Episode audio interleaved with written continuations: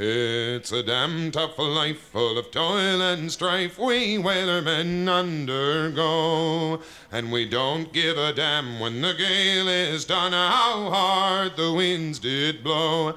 Cause we're homeward bound from the Arctic ground with a good ship taut and free.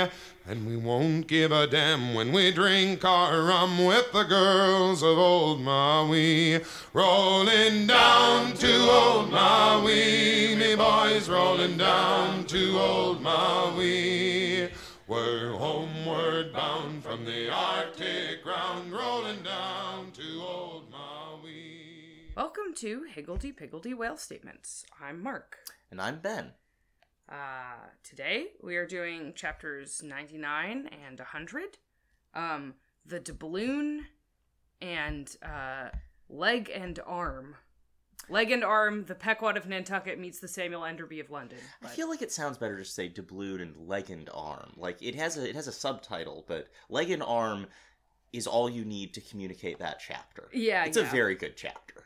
Yeah, yeah. Uh, This time you say got- that every time, Ben. You can't just always say it's a very good I chapter because say it's that every time. I say that about some chapters. It's just that yes, with frequency and the number of chapters we do per episode, we usually have at least one very good chapter. I, yes, It's I'm, a good book. I agree. That's true. Fine. We have some very Ahab chapters. We also had recently the Try-Works, which is a very Ahab chapter, but these are even more Ahab chapters. yeah, these these chapters are very much focusing on Ahab and Ahab's uh like you know, um Ahab's quest. Uh Ahab's emotions. yeah, it kind of feels like uh the I mean, you know, in a way that's not dissimilar to what was going on in the Try-Works. It's like, all right, all right, all right. Uh actual whaling, sure. But remember what this book is actually about? Hunting the white whale? Yeah, no, there's definitely a sense of. I, I mean, this one even starts with like, uh, you know, before this point, we've I've told you about how Ahab does this one thing, but now I'm going to actually detail it. This is a thing that Ishmael does a lot. Yeah, yeah. So so the um you know, the first sentence of the chapter talks about how it's been previously mentioned that Ahab has a habit of like pacing the quarterdeck. Ere now, it has been related how Ahab was wont to pace his quarterdeck. Okay. I, I'm I just just saying. I, that. No, no, I just I think the way it's phrased is nice. Sure, sure. Um It's a I, little bit fancy. I I I was hesitant to actually quote it because I think we're going to be quoting a lot today and so That's I don't entirely possible. I don't want to quote unless it's actually not possible to paraphrase because I feel like if we don't hold ourselves to that standard, we'll just fucking read the whole chapter. Okay. Your thought was that wouldn't be so bad now, was it? Wasn't it? Not quite. It was more. You can totally paraphrase everything people other than Ahab say. well, that's not entirely true. There's at least one person here where paraphrasing is difficult. Anyway, um so uh yeah, so basically that's something that's been previously established chapters and chapters and chapters ago. Yeah, I did not go back and figure out where it was, but the idea that Ahab constantly paces the deck, that he has this particular route from uh, between the binnacle and the main mast, that he has like at his at the points where he turns, there's like little pe- uh, peg holes cut into the board for his leg. Yeah, These this- are all sort of established things, but this is sort of elaborating on this practice. Yeah, because uh, it's explained now that um, sometimes when he's doing this, he will kind of pause at either end and like gaze at uh, the two objects that are before him at that moment. Um, and at the end of the binnacle, which, by the way, what exactly is the binnacle? It's like a thing like at the stern, Uh, or is it the, at, at the extreme? It's at one extreme of the ship, right? Yes, I believe it's at the stern near the helm because it's where the compass is. Right. So that's the that's the object that he sees. I believe the the binnacle is like the pole, like the short pole that a compass is on, that is often on the decks of ships, but I'm not positive. In Okay. fact, possibly we should just Google Yeah, yeah, yeah. This Let's. is I have much boat knowledge in my opinion, but I don't have all boat knowledge. Okay, yeah. The binnacle is yes, like I was right. yeah it's like a it's like a cylindrical thing um on on the usually at the helm where the where the compass is So I was Um, just entirely correct. I am unstoppable. Anyways, yeah. So yeah, it's so so compass housing. yeah, so on one end of it, he's at the binnacle and he'll gaze at the compass. Uh, and that in its own way is him kind of like focusing on his dread purpose, right? Because he's focusing on like the direction the ship is going, how they are like sailing towards, or at least he hopes towards Moby Dick. Yeah, it's it's his char- his ability to chart uh, the boats, uh, the ship's uh, journey, and therefore his ability to have a direction. Yes, but then the other end, uh, at the mainmast, uh, the object that he's staring at there is the gold doubloon that he nailed to the mast. Um, We did mention that this chapter is called the doubloon. yes, so uh, that too obviously is a, a reference back to something that happened chapters and chapters ago. Uh, but I, I can't imagine anyone has forgotten Ahab nailing that coin to the mast. Yeah, I we should mention that he specifically said that whoever sights the white whale, you know, and, and yells "There he blows," will get the doubloon, which is just a big chunk of gold. Yes. Um, and I really like actually the language here, where um, you know it's very straightforward as a little you know sort of linguistic trick, but it's um, saying that uh, when he looks on the um, on the compass, he, it is with pointed gaze on the pointing compass, and then when he's looking at the uh, doubloon, it's a riveted gaze to the uh, doubloon, which has been riveted to the mast. And Yeah. similarly, uh, he has a um, nailed firmness to him, to his aspect that's hopeful but also very dedicated. And so there's this idea, once again, that the Pequod externalizes uh, Ahab's own sort of internal drive, monomania, and even like conflicts and redirections. So I just really like this thing where there's this little world Ahab paces within on the quarterdeck that goes between his um, the sort of external direction that he's that draws him on and the internal purpose that fixes him to it. Yeah, yeah. And I think there's also some suggestion that it's not just because you said that it's like the ship externalizes what's going on with Ahab, and I think that's true, but I think there's also a sense that like Ahab, by pacing between and like focusing on these objects, is like reconfirming himself Mm, no, I in think- his fervor. Like it's I think you're right. There's the this i- objects are also working on him in some kind of way. Yeah, no, I don't think you're wrong. I, I, I entirely think you're right. Like I said, I, I think that there is both both aspects are in motion. Where on the one hand, Ahab put these things there. He set the course. He nailed the doubloon, literally. And then on the other hand, these objects then, as you say, work on him. He sees the doubloon and his purpose is refixed. He sees the compass and his he can modify his direction. And so the internal and external world of Ahab are coinciding both sort of mystically, but also by his action. Yeah, definitely. Uh, and the uh, the kind of inciting incident for this chapter uh, is that on, on one occasion, one morning, um, as he's heading, as he's passing by the doubloon, uh, And this is actually a morning around this time in the narrative because uh, the characters are in the situations that they will be after the most recent successful whale. yes, yeah, this is not a, a reference back to like maybe shortly after Ahab nailed the doubloon. This is this is in this period of the story. Which Ishmael does not in any way signal other than by by character situations. So um, took me a little while to be like, okay, was this this is this like that thing with the Try-Works where this is way back when, or is this right now? Yeah. Um, and uh, what basically Ahab for for you know unknown reasons starts to like stare at and like interpret the doubloon for the fir- as if for the first time. Um, and uh, specifically it's like its inscriptions what's printed on the doubloon not the doubloon as a piece of gold alone but as something which carries markings yeah. and i really like this next bit I, may, may i read this go next ahead. bit Go ahead. and some certain significance lurks in all things, else all things are little worth, and the round world itself but an empty cipher, except to sell by the cartload as they do hills about Boston to fill up some morass in the Milky Way. There's this like idea that, well, the coin has to mean something. There has to be some significance lurking, or at least Ishmael thinks so, or else the world is empty. The world is meaningless. And uh, that reference to hills about Boston is basically is that the Back Bay? Yeah, I think that's what that's talking about. So at, at one when he says like carting hills around Boston, he's talking I think about uh, how in the 19th century, I'm pretty sure. Okay, I'm again gonna Google this, but uh, so there's a neighborhood in Boston called the Back Bay, which used to be Yeah, construction began in 1859. Okay, so actually, this wouldn't have been. This didn't really happen by the time this book was written, but there must have been other neighborhoods, other parts of Boston where Well- this happened. So basically, it it at one time was literally a bay. Literally, it was Mhm. water, and they filled it in with dirt to make it land.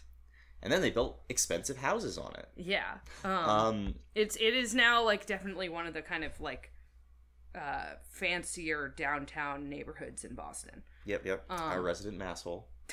Jeez. Anyway, um, but yeah, uh, so yeah, I guess he's not talking specifically about the Back Bay here because that I mean, hadn't it's happened possible. yet. But It's possible that it started being filled in a little bit. It's just that it hadn't been undertaken as a major project to construct luxury housing. yeah, I suppose. I mean, Wikipedia said construction began in Mm, 1859. I thought that meant like the buildings. Yeah, I don't know. Doesn't- Anyways, doesn't the, really the matter. The point is, is that the point is that people did literally carry dirt from hills around Boston to fill up morasses, literal morasses. yes, and the sort of implication here is that dirt's dirt. It works the same in one place as another. You're treating it as pure material. Like this is basically saying there's some kind of meaning that lurks in physical things that have that are of importance or else everything is just matter it's just dirt it's just stuff that fills up space and the doubloon at least according to ishmael is not this it has some significance which ahab is now trying to draw out Yes. Um. Uh, and uh, first, there's just sort of a description of like what this doubloon is uh, before we're gonna get to the actual to kind of like Ahab's interpretation of it. Um, and it is, you know, it is a, a big gold coin, uh, minted in in Ecuador. Um, and uh, this, I, I I think, you know, it's kind of discussed throughout this chapter as like a part of a type of you know gold coins, gold doubloons, minted in South America, um, that are you know just like found on the ocean at this time, right? Yep. Um, this is th- this kind of coin is where we get the idea of like a gold doubloon in like pirate stories and yes stuff like this that. is this is our a doubloon Yeah, th- this is a this is you know the same kind of like I think it's not literally the same type of coin, but this is the same kind of symbolic register as like pieces of eight. well no that is the same kind of coin because a doubloon is just a certain weight size of, of right, but I think coin. a piece of eight is smaller than this. yes coin. a piece of eight is when you chop a doubloon into eight pieces right. Yes, like you physically chop it because gold is soft Yes, that's right. Also, to be clear, So pieces of eight are like fractions of this. yeah, this also this is a sixteen dollar doubloon, so this is actually like double the size. Yeah, this is like the size. It's not really the size of a dinner plate, but it's big. yeah, this is a huge. I think of it as being the size of a dinner plate, but that's because my brain doesn't really have a strong sense of how much gold is worth, like context, like yeah volume. like it is it's it's huge for a gold coin but actually here we go i'm gonna i'm gonna just try to find out how literally big in size a doubloon would have been Yeah, yeah. um uh, so yeah okay so wikipedia says the doubloon was worth approximately four dollars so this is quadruple the size of a typical doubloon That's entirely possible. Um, yeah, so, so actually, just to read Wikipedia, Spanish American gold coins were minted in one half, one, two, four, and eight escudo denominations, with each escudo worth around two Spanish dollars or two dollars, uh, which means that the eight escudo, the largest size of doubloon, would have been a sixteen dollar doubloon. So it is the largest size of doubloon.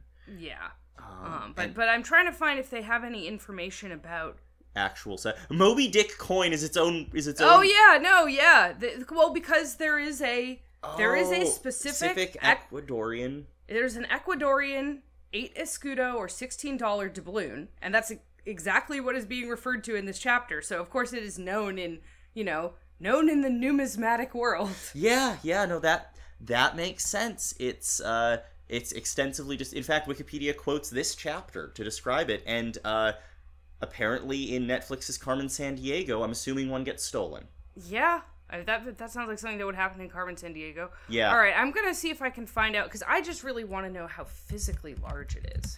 Obviously, it's much more emotionally large. Well, yeah, but uh, okay. The coin has a diameter of 1.75 inches. So- So, actually, yeah, that's a pretty fucking big coin. Yeah, it's it's larger than uh like a silver dollar. Yes. But uh, it's still not the thing that I constantly imagine, which is like the size of a small plate. It's Oh, not wait a that minute. at all. Sorry, this thing that I just quoted as being that big is a Well, it's a replica. right, but I hmm, I It weighs about an ounce, which is appro- which is the correct size uh, weight. So, however, this is zinc, so it, the real Yeah, one would no, probably so be smaller. I, this is a replica coin, which is cool, but I want to know the actual numismatic. Well, here, how about uh, Okay. Collector's Universe Moby Dick gold piece? Ah. We're getting really off track with the numismatics here. I don't think this is off track at all. I mean, we're This co- googling. this this this chapter is about this coin. Um Anyways, these do look quite cool. They are one troy ounce of gold, uh, about the size of a silver dollar, is the way people are describing it. Um, I don't think this has the precise. Uh, I think the par- problem is also that because they're by weight, the size may vary right. slightly. Yeah, they're not really talking about the like Oh man, that's a great image of uh, Peck as Ahab holding up the coin and doing a face. Yeah, yeah. Yeah, All right. Well, anyway, big fucking coin. Yeah, it's, Um, it's a large coin. It weighs an ounce. It's solid gold. It's uh, Quito gold, so it's, it's from a specific part of uh, Ecuador. Um, and uh, there's a lot made of how it's like really nice gold. Like the gold itself is visually impressive. It's uh, it shines. it shines, and also very importantly, um, uh, nobody steals it. Yeah, like it's it you know, it's explained that like it is there's lots of time during the middle of the night when someone theoretically could have uh crept up and like pried it off the mast, but everyone uh all the mariners revered it as the white whale's talisman.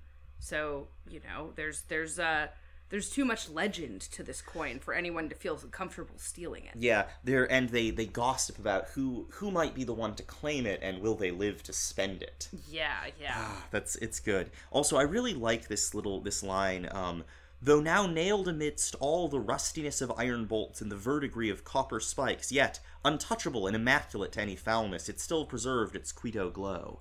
And I really like that because it's very much stressing that this like this is both a physical object which has importance as a physical object but as a symbol it's untouchable. It's not really entirely accessible. And part of that's just that gold doesn't rust. So yes a gold fixing on a ship that's got you know salt water on it all the time therefore everything's going to be rusted and verdigreed is going to stand out as bright as lustrous as untouched despite the fact that this is fundamentally a metallic quality this still gives it a certain symbolic quality as well Yeah, yeah. Um I would like to read the description of just like the actual imagery on the coin. Uh, because I think that's I mean, we're going to get uh, throughout this chapter successive interpretations of what this imagery might mean. So I think we want to we should have as a foundation what it Just what it looks is. like. Yeah. So you're saying that the, the physical object is fundamentally more real than the symbol, and No. but no, it is important to know what specific things they're all interpreting. I will also say there's a brief thing about how um, these noble golden coins of South America are like there's a specific quality to the gold that Ishmael. Well, I think it's also it's also not just okay. I mean, so I do want to read uh, this one bit that that, that I'll, I'll just, these noble golden coins of South America are as medals of the sun and tropic token pieces. So he's he's like they're not just you know they they like represent something incredibly kind of uh, you know precious and dramatic and and tropical. Yeah. Here, palms, alpacas, and volcanoes, suns, disks, and stars, ecliptics, horns of plenty, and rich banners waving are in luxuriant profusion stamped, so that the precious gold seems almost to derive an added preciousness and enhancing glories by passing through those fancy mints, so spa- Spanishly poetic. And so, what he's expressing here is it almost seems like the gold is more valuable because it has all these beautiful and interesting symbols on it. And I'm like, Ishmael, that's literally what a mint is for. By putting a mark on money, you make it more valuable by certifying it's like Yeah. yeah. like the I I you know, I think there is a certain like, you know, in the modern world, uh minted coins are worth usually significantly more than their uh metallic value. yeah, than their metallic value. Well, it's it's interesting. Some of them aren't. Like pennies, I think are slightly more expensive to make and in terms of money than they are to uh, Yes, but use. most Most most, coins American are, yes. coins, I think most coins in general, uh, the way they, their their worth as as currency is more than their worth as metal, Yeah. and that is what like minting them does. Um, Yeah. and and I think you know these gold coins on some level they, they're not they're not They're not like fiat currency. That, that's the term for it. no, you're it. you're right. You're absolutely correct. It's just I'm rolling my eyes because I f- think of that as a phrase only used by obnoxious people. but yes, no, you're right. Like the the reason the reason you can go and spend this coin in like Massachusetts, even though it is like from mints in a totally different country that like does not exactly have like clear trade relations with Massachusetts, except via this kind of you know Yeah, uh, it's international It is itself route. supposed to be a store of value by being a precious metal rather than representative of a store of value and And and the uh, and, and the minting is I think mostly meant to certify yes this is one hundred yeah. percent gold. this is from Quito. This you know we will we will say yes this is 100% gold. Don't worry about it. Um you know weigh it and the weight will be the value in precious metals. And obviously you know precious metals are very silly to me but there's a reason why you know pirate treasure is very fungible in this yeah era yeah but uh, but anyway the point is though that I think it's very funny that Ishmael's like it almost seems as though by by stamping this metal its its value has somehow been increased. altered increased It must be aesthetic. It's because the m- images on it are so cool. I mean, uh, one thing that has never entered Ishmael's mind is monetary policy. Thankfully. Also, uh, I do think it's funny because you you come to this and you're just like, oh, this this is hilarious because it's you know Ishmael's like, oh my god, what does a mint do? It's fascinating. And for me, it's just really funny that he described them as fancy mints. yes. like I just think that's a funny turn of phrase due to you know historical distance. Yeah, no, it does kind of the phrase fancy mints out of context makes me think of like just like after dinner mints. Oh yeah, yeah. I was thinking of that and also fancy dogs. All like, right. Like using fancy to describe something is kind of it's almost diminutive. Yeah, yeah, it is a little bit, yeah. Um All right. So so I do want to read like just the Mhm. the description of the images on the coin. On its round border it bore the letters Republica del Ecuador, Quito. So this bright coin came from a country planted in the middle of the world and beneath the great equator and named after it, and it had been cast midway up the Andes in the unwaning clime that knows no autumn. Zoned by those letters, you saw the likeness of three Andes summits, from one a flame, a tower on another, on the third a crowing cock, while arching over all was a segment of the partitioned zodiac, the signs all marked with their usual cabalistics, and the keystone sun entering the equinoctial point at Libra. Um, so this is the, the imagery on this coin is very much uh, representing the place where it's from, right? Yeah. Like the the mountains representing the Andes, and then the the ecliptic representing the equator. I just realized since this is a known coin that people collect, we can like post in the description of the episode a picture of the doubloon. You're right. We should totally do that. Yeah. I Um, can't believe that didn't occur to me until now. no, I, I was sort of like, we're Googling it, we're looking at it, and slowly turning in my mind the wheels of, wait, we could share this visual information. And I think it is also probably going to be interesting for readers to look at uh, the coin and think about how it was described in the book and see even Ishmael obviously is interpreting because he's trying to describe it in a way that is clear, but he says things like their usual Kabbalistics and the equinoctial point. He's not being like incredibly flat and descriptive. He's in fact being quite fancy. yeah, although I will say, I think I think the things he's saying are fairly specific. Oh When yeah, yeah, says- they are. When he says their usual cabalistics, he means like the usual symbols that Oh, represent yeah, the yeah, yeah. zodiac. Um, I don't mean that he's being like more interpretive or less clear than you know the various people who will come yet. I just mean to say that uh, it's being rendered in text, and so you're comparing text to text. But the thing is, his readers, in theory, could have run into, and uh, certainly we now can look up on Google the physical coin that is being like used as a reference for the symbol, and I just find that interesting. It is interesting. One thing that I'm not totally sure about, and I'm not going to Google it right now, but I'll do this research when I'm trying to find the image to post later, is like, um, I don't know for sure, and I'm sure some numismatic scholars out there have determined whether this was a like a physical coin that definitely existed in the 1800s.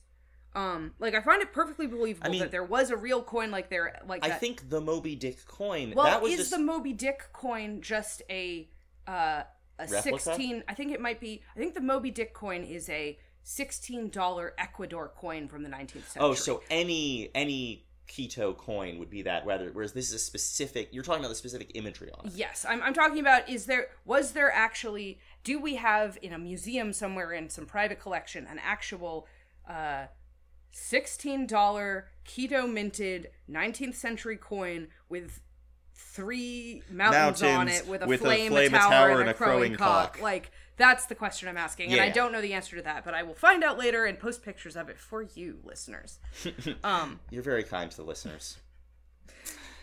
um, All right, so we now know what the coin looks like, generally speaking, and if you want to have a you know a written out description of this, it is on the Moby Dick coin Wikipedia page as well, because they just quoted the whole section. Yeah. Uh, so now time for Ahab's thoughts as he gazes at this coin. Um, which, by the way, this is one of those moments in this story where I'm kind of like, uh, wh- where the where somebody's like dialogue being included implies Ishmael kind of eavesdropping. Yeah, the this entire sequence actually, because what happens here, because I think from here we're just going to want to talk about each person's things. We should quickly describe the general scene, which is Ahab looks at coin, talks about it for a while, then leaves. Then Starbuck immediately goes, "Hmm, what was he looking at?" Goes up and looks at it, talks about it for a little while, then leaves. Stubb, who was also watching Starbuck after Ahab, goes up, soliloquizes it, and then because he's Stubb, instead of leaving, hides nearby to watch who else is going to do it. And we see the rest of the chapter from Stubb's perspective until the very end. And uh, both Fla- and Flask, Queequeg, Um, um, the Manxman. yes, the old Manxman, uh, And then Pip. yes, and Pip all come up and give interpretations, some of which we are not actually privy to.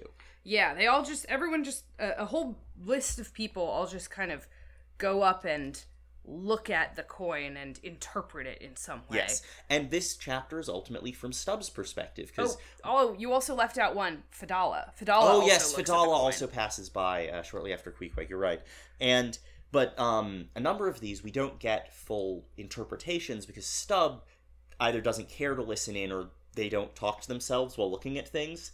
Yeah. Um. Yeah, and I, I I think there's something very interesting about the fact that, um. Uh, the first two, like Ahab's musings, are explicitly not actually heard by any of the other people. Like Mhm. Starbuck and Stubb both watch Ahab look at the coin and kind of interpret his expression as he leaves. Yeah, and wonder what he said. Yeah, but neither Starbuck nor Stubb actually hears what Ahab says here.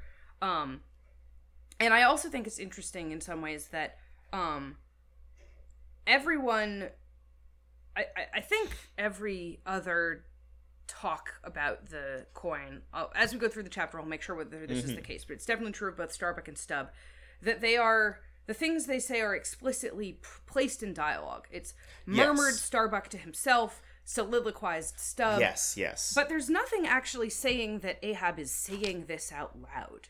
All it says is before the yeah, he was pausing. It Yeah. doesn't. Yeah, it could be internal, uh, like internal monologue. and and and we've seen things that Ahab there have been parts of this book where there have been things that Ahab like things that are quoted from Ahab that are presented in this way that basically feels like you know like Shakespearean soliloquy Mhm. uh, where it is hard to say whether we're actually meant to believe he literally said this out loud and Ishmael was eavesdropping Not to mention, or- he literally does Shakespearean soliloquy during important scenes with Starbuck, where he like steps aside and says, "Now I have him my magnets to his brain," Right. exactly like a Shakespearean character. Yes, and like Starbuck doesn't hear him in Yes, that moment. Yeah, yes. no, it's it's uh I, I just think, you know, this is one of those moments where uh the kind of literalness of like who is kind of reporting on it is a little more ambiguous. Although I do like to imagine Ishmael Ish, Ishmael eavesdropping for all of this. However, um No, no, no, I think it's a good point, and it is really interesting how, on some level, the different characters have, honestly, almost generically, in the sense of genre, different ways of interacting with the medium. Like only as far as I can tell, uh, Ahab does actual soliloquies, except for Stubb that one time when he's fucking with the French. Yeah, yeah. But Stubbs aside there is like definitely like a comic soliloquy. Yeah. Whereas Ahab gets to have like deep emotional thoughts presented as if he were, you know, strutting a stage um, in the middle of major events because Ahab has that sort of tragic glory to him and that so it feels correct that you should have this from Ahab even though in the actual story, it's very clear that Ahab's incredibly tight-lipped about what he's thinking, and people are constantly trying to interpret him, even as he like, you know, grimaces and speaks to the audience. Yeah, yeah. All right, let's let's get to the actual the actual fucking literary interpretation of this coin as a text. Ah, yeah, no, I I love Ahab's. I mean, I always love everything Ahab says because I'm just here for Ahab. Yeah, so I don't think look, we can't just read every single person's interpretation, but I think we should read Ahab's. Okay, Do you want to do it? a little. Go for it. Thank you. There's something ever egotistical in mountain tops and towers, and all other grand and lofty things. Look here. Three peaks as proud as Lucifer. The firm tower, that is Ahab. The volcano, that is Ahab. The courageous, the undaunted and victorious fowl, that too is Ahab. All are Ahab, and this round gold is but the image of the rounder globe, which, like a magician's glass, to each and every man in turn but mirrors back his own mysterious self. Great pains, small gains for those who ask the world to solve them. It cannot solve itself. Methinks now this coined sun wears a ruddy face, but see, aye, he enters the sign of storms, the equinox, and but six months before he wheeled out a former equinox at Aries. From storm to storm. So be it then. Born in throes, 'tis fit that man should live in pangs and die in pangs. So be it then. Here's stout stuff for woe to work on. So be it then. Yeah. So I I think it's very interesting just going over this that um both this version where like the coin is like this sort of incredible symbol that is like everything that Ahab thinks about and also the like kind of deeply uh like Solipsistic?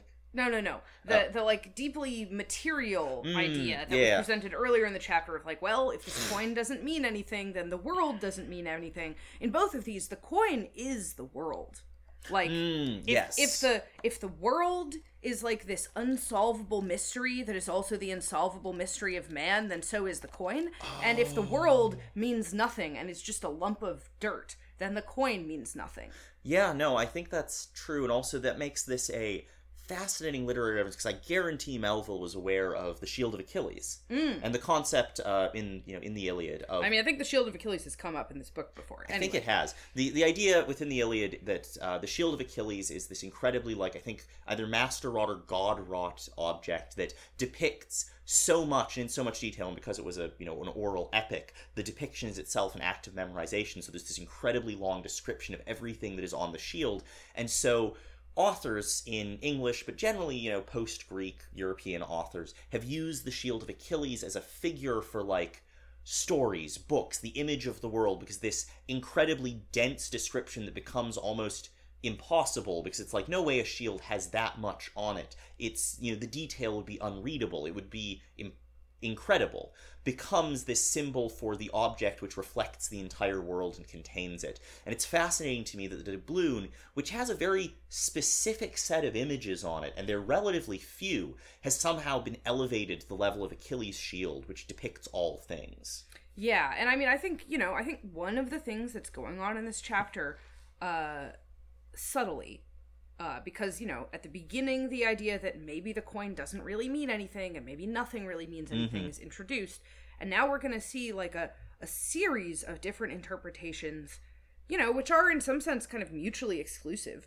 And so I think maybe one suggestion is yeah, maybe all of these are wrong. Maybe the coin doesn't mean anything. And the fact that so many people can interpret it as meaning so many different things tells you that there's nothing there, really. Yeah, Um, I think but, that's But I don't think the chapter is really like saying that. I think it's just kind of making that idea possible. Yeah, once, once again, this book is very invested in creating an ambiguity between does this have a fundamental meaning or is it fundamentally meaningless? Is the white whale God or is the white whale simply an animal that Ahab has a beef with? Yeah, and To and I put think, it as, you know, diminutively as possible. yes, and and I think you know uh, certainly uh, one way you can look at this, which kind of solves, I guess, that that issue is is to say what Ahab says, which is that uh, this, uh, I mean, this coin, like the world, reflects back to people what is in them. Um, Mhm.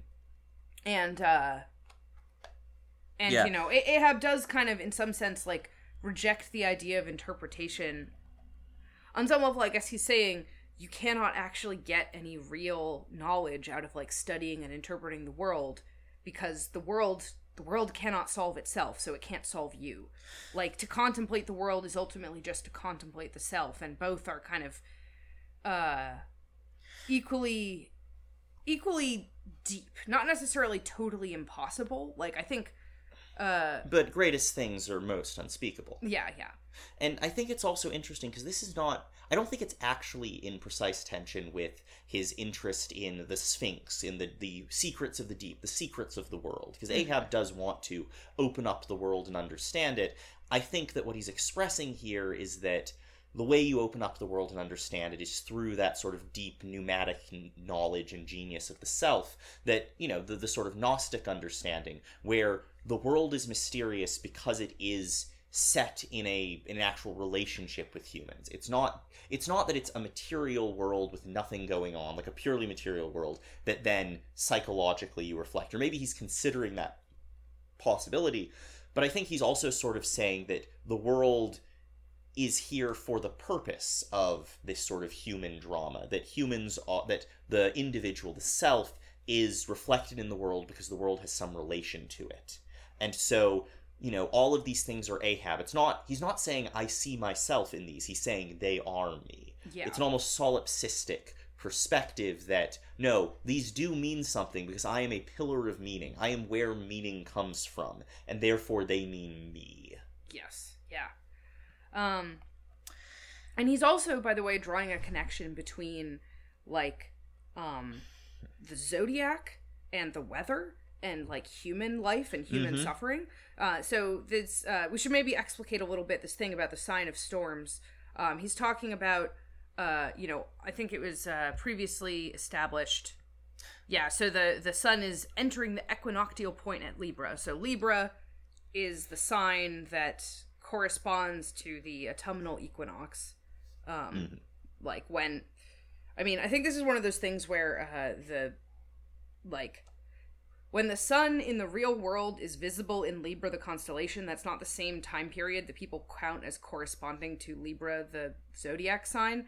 Um, but but it is Libra is associated with the autumnal equinox, which is supposed to be when there is stormy weather. yeah Um, the and- equinox being the point in you know the changing of seasons where the day and night are of equal length Yes.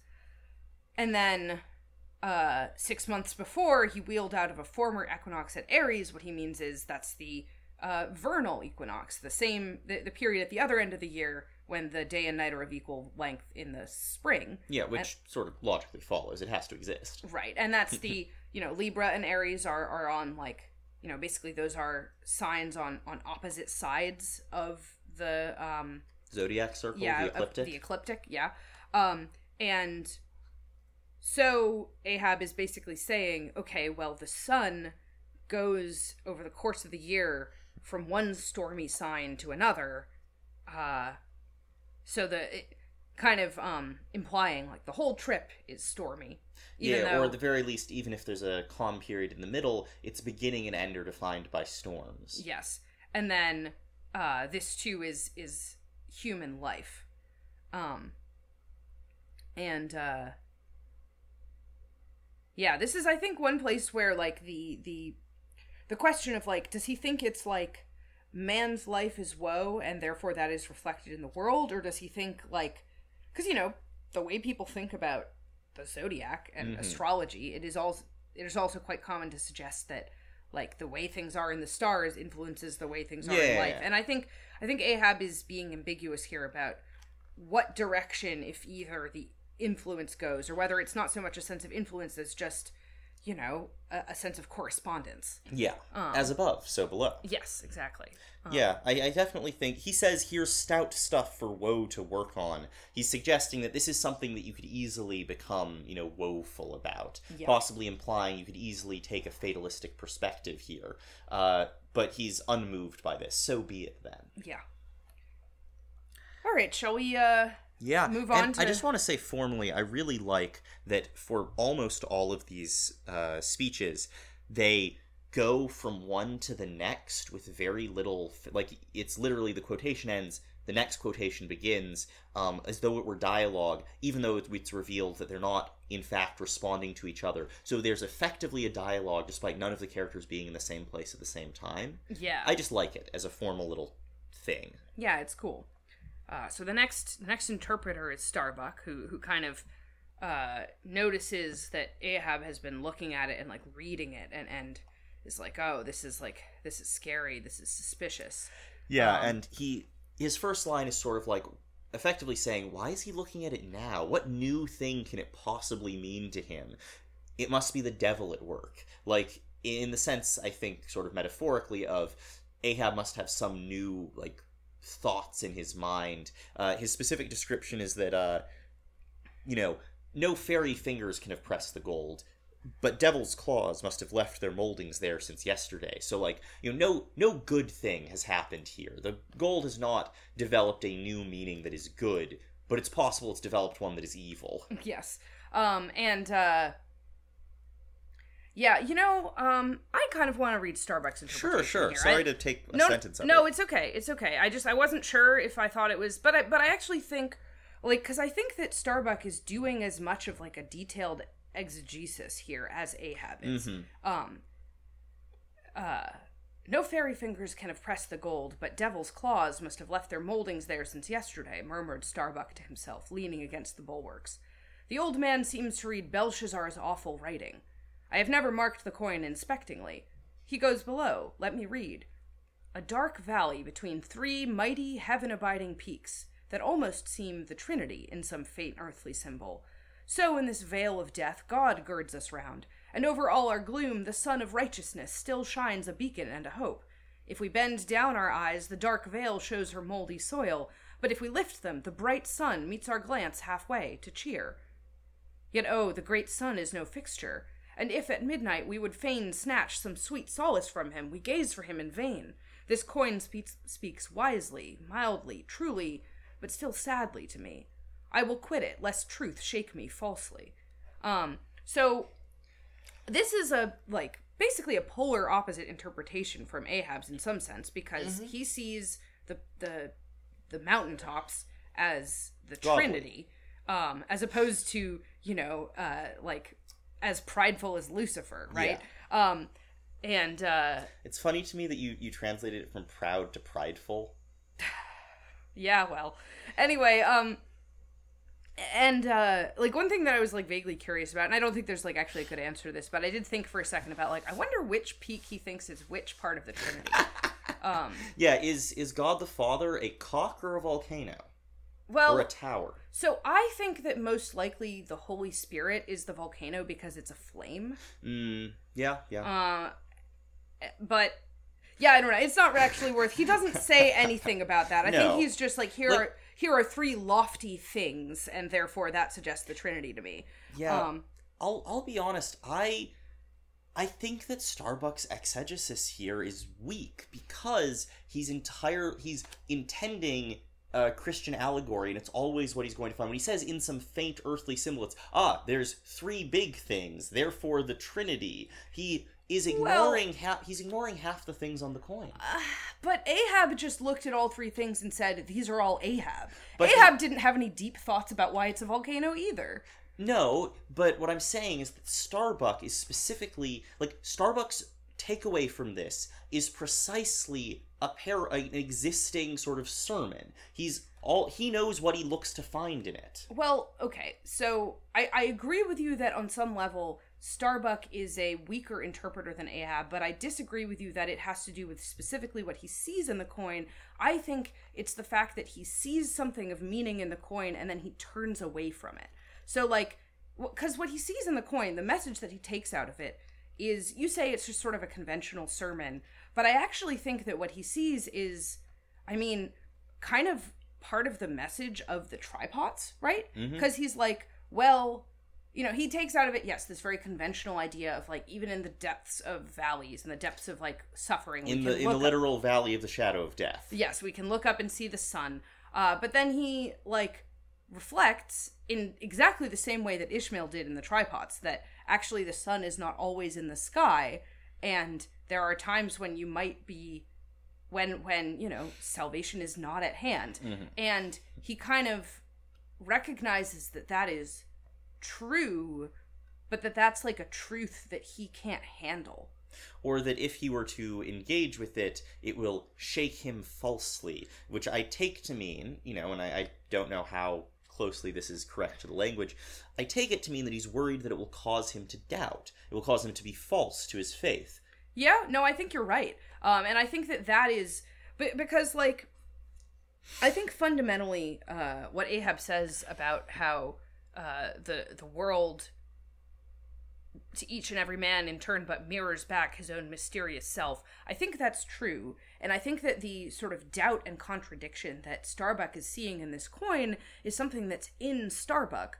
But unlike Ahab, who is like aware of his own contradictions and his own woe and who says, so be it then to that, uh, Starbuck is not willing to confront that that Mm, he's not willing to to see all of himself in the coin. yes. Um Yeah, so that's. I think that's true. I still think that the, like, I think that he managed to arrive at that kind of truth, but I really think that his, like, Ahab is saying, I see all of the things that are in this coin, but I melt them all down into one thing because Ahab's a monomaniac. I'm not saying that it's not fundamentally Ahab being solipsistic and monomaniacal about it, but also I think that Starbuck is conventional, and so he sees these things and finds that the phrase "some faint earthly symbol" really stands out to me because there's not really much going on here. The sun element of his symbolism is much more easily sort of defensible, but the uh, the mountains being the Trinity feels very. Even he says it's faint. It's that Yeah. he's reaching. Yeah, no, I, I that's fair. I, I do think you're right that that element of this interpretation is kind of a, a stretch. Um, he just wanted to start with Christianity, and he assumed it would be there, even though this is a coin that has been printed with some things that say South America, so that it can be recognized as lucre. yeah, yeah. I um. By the way, I also did want to just uh, explain a reference that Starbuck makes here Mhm. when he says the old man seems to read Belshazzar's awful writing. Uh, that is alluding to the Book of Daniel, where the uh, the Babylonian well king in the Book of Daniel. His, Yeah, yeah, There's a historical Belshazzar who uh, very pointedly never took the title of king. um, but anyway, the the Book of Daniel version of Belshazzar is not like identical to the historical Fan figure. fiction. Sorry, I just wanted to hurt you. Wikipedia referred to the Book of Daniel as historical fiction, Which, which, is I think also very fun. I think is a very interesting way to talk about it. I mean, it, like it is true that we do not in the modern era consider the Book of Daniel to be like objective historical fact, but I think the idea that like the people composing it after the Maccabean revolt were like, let's write some fiction is a little like I don't think that's what they were doing. anyway, so Belshazzar's awful writing um is about this event in in the book of Daniel where uh the the king Belshazzar uh is at like a feast and writing appears on the wall. This is where we get the phrase like reading the writing on the wall um uh, to mean, you know, like becoming aware of like something terrible that is obviously about to happen. Uh so Belshazzar sees this writing and he calls for well first he calls for his own like wise men but they're unable to interpret it um Literally unable to read it since it's very straightforward. uh well i mean it's a little uh in terms of the literal meaning of the words on the wall i think it actually does require some interpretation Okay. but um so then uh then he sends for uh daniel um you know, book of. Uh, and and Daniel interprets it as meaning uh, you have been weighed and found. Oh found right, wanting. this is where that comes from. Yeah, sorry. Yeah. No, I I thought for a second that the actual term phrase had been you had been waiting come wanting. I was like, I always thought it was mene mene tekel upharsin. Yeah, so it's But it is. It's it's yeah. The words are mene mene tekel farsin, and and I think that I don't think that that literally directly No, no, translates to the thing that Daniel reads it at. In fact, like okay, this is something I'm not actually totally sure about, but I think those might be Like denominations of coins. no, or no. Weights. I I think they might be like. I don't think those are like. I think we can Hebrew. just Google mene mene tekel Parson and get. Yeah, but I guess what I'm trying to say is I think that those may have been written as like uh nonsense words or or not nonsense words but like uh, uh unclear uh No, it just means numbered, numbered, weighed, divided.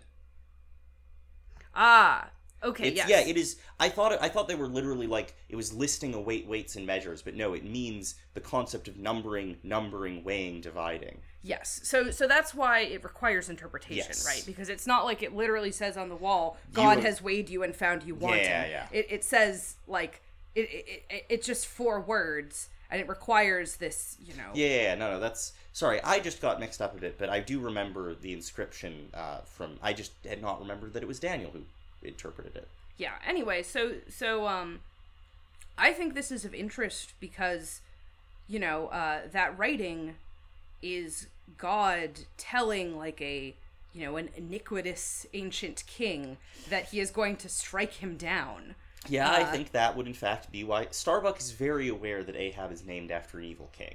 yes um and uh yeah so i i think you know um and he's implying that Ahab is reading it wrong.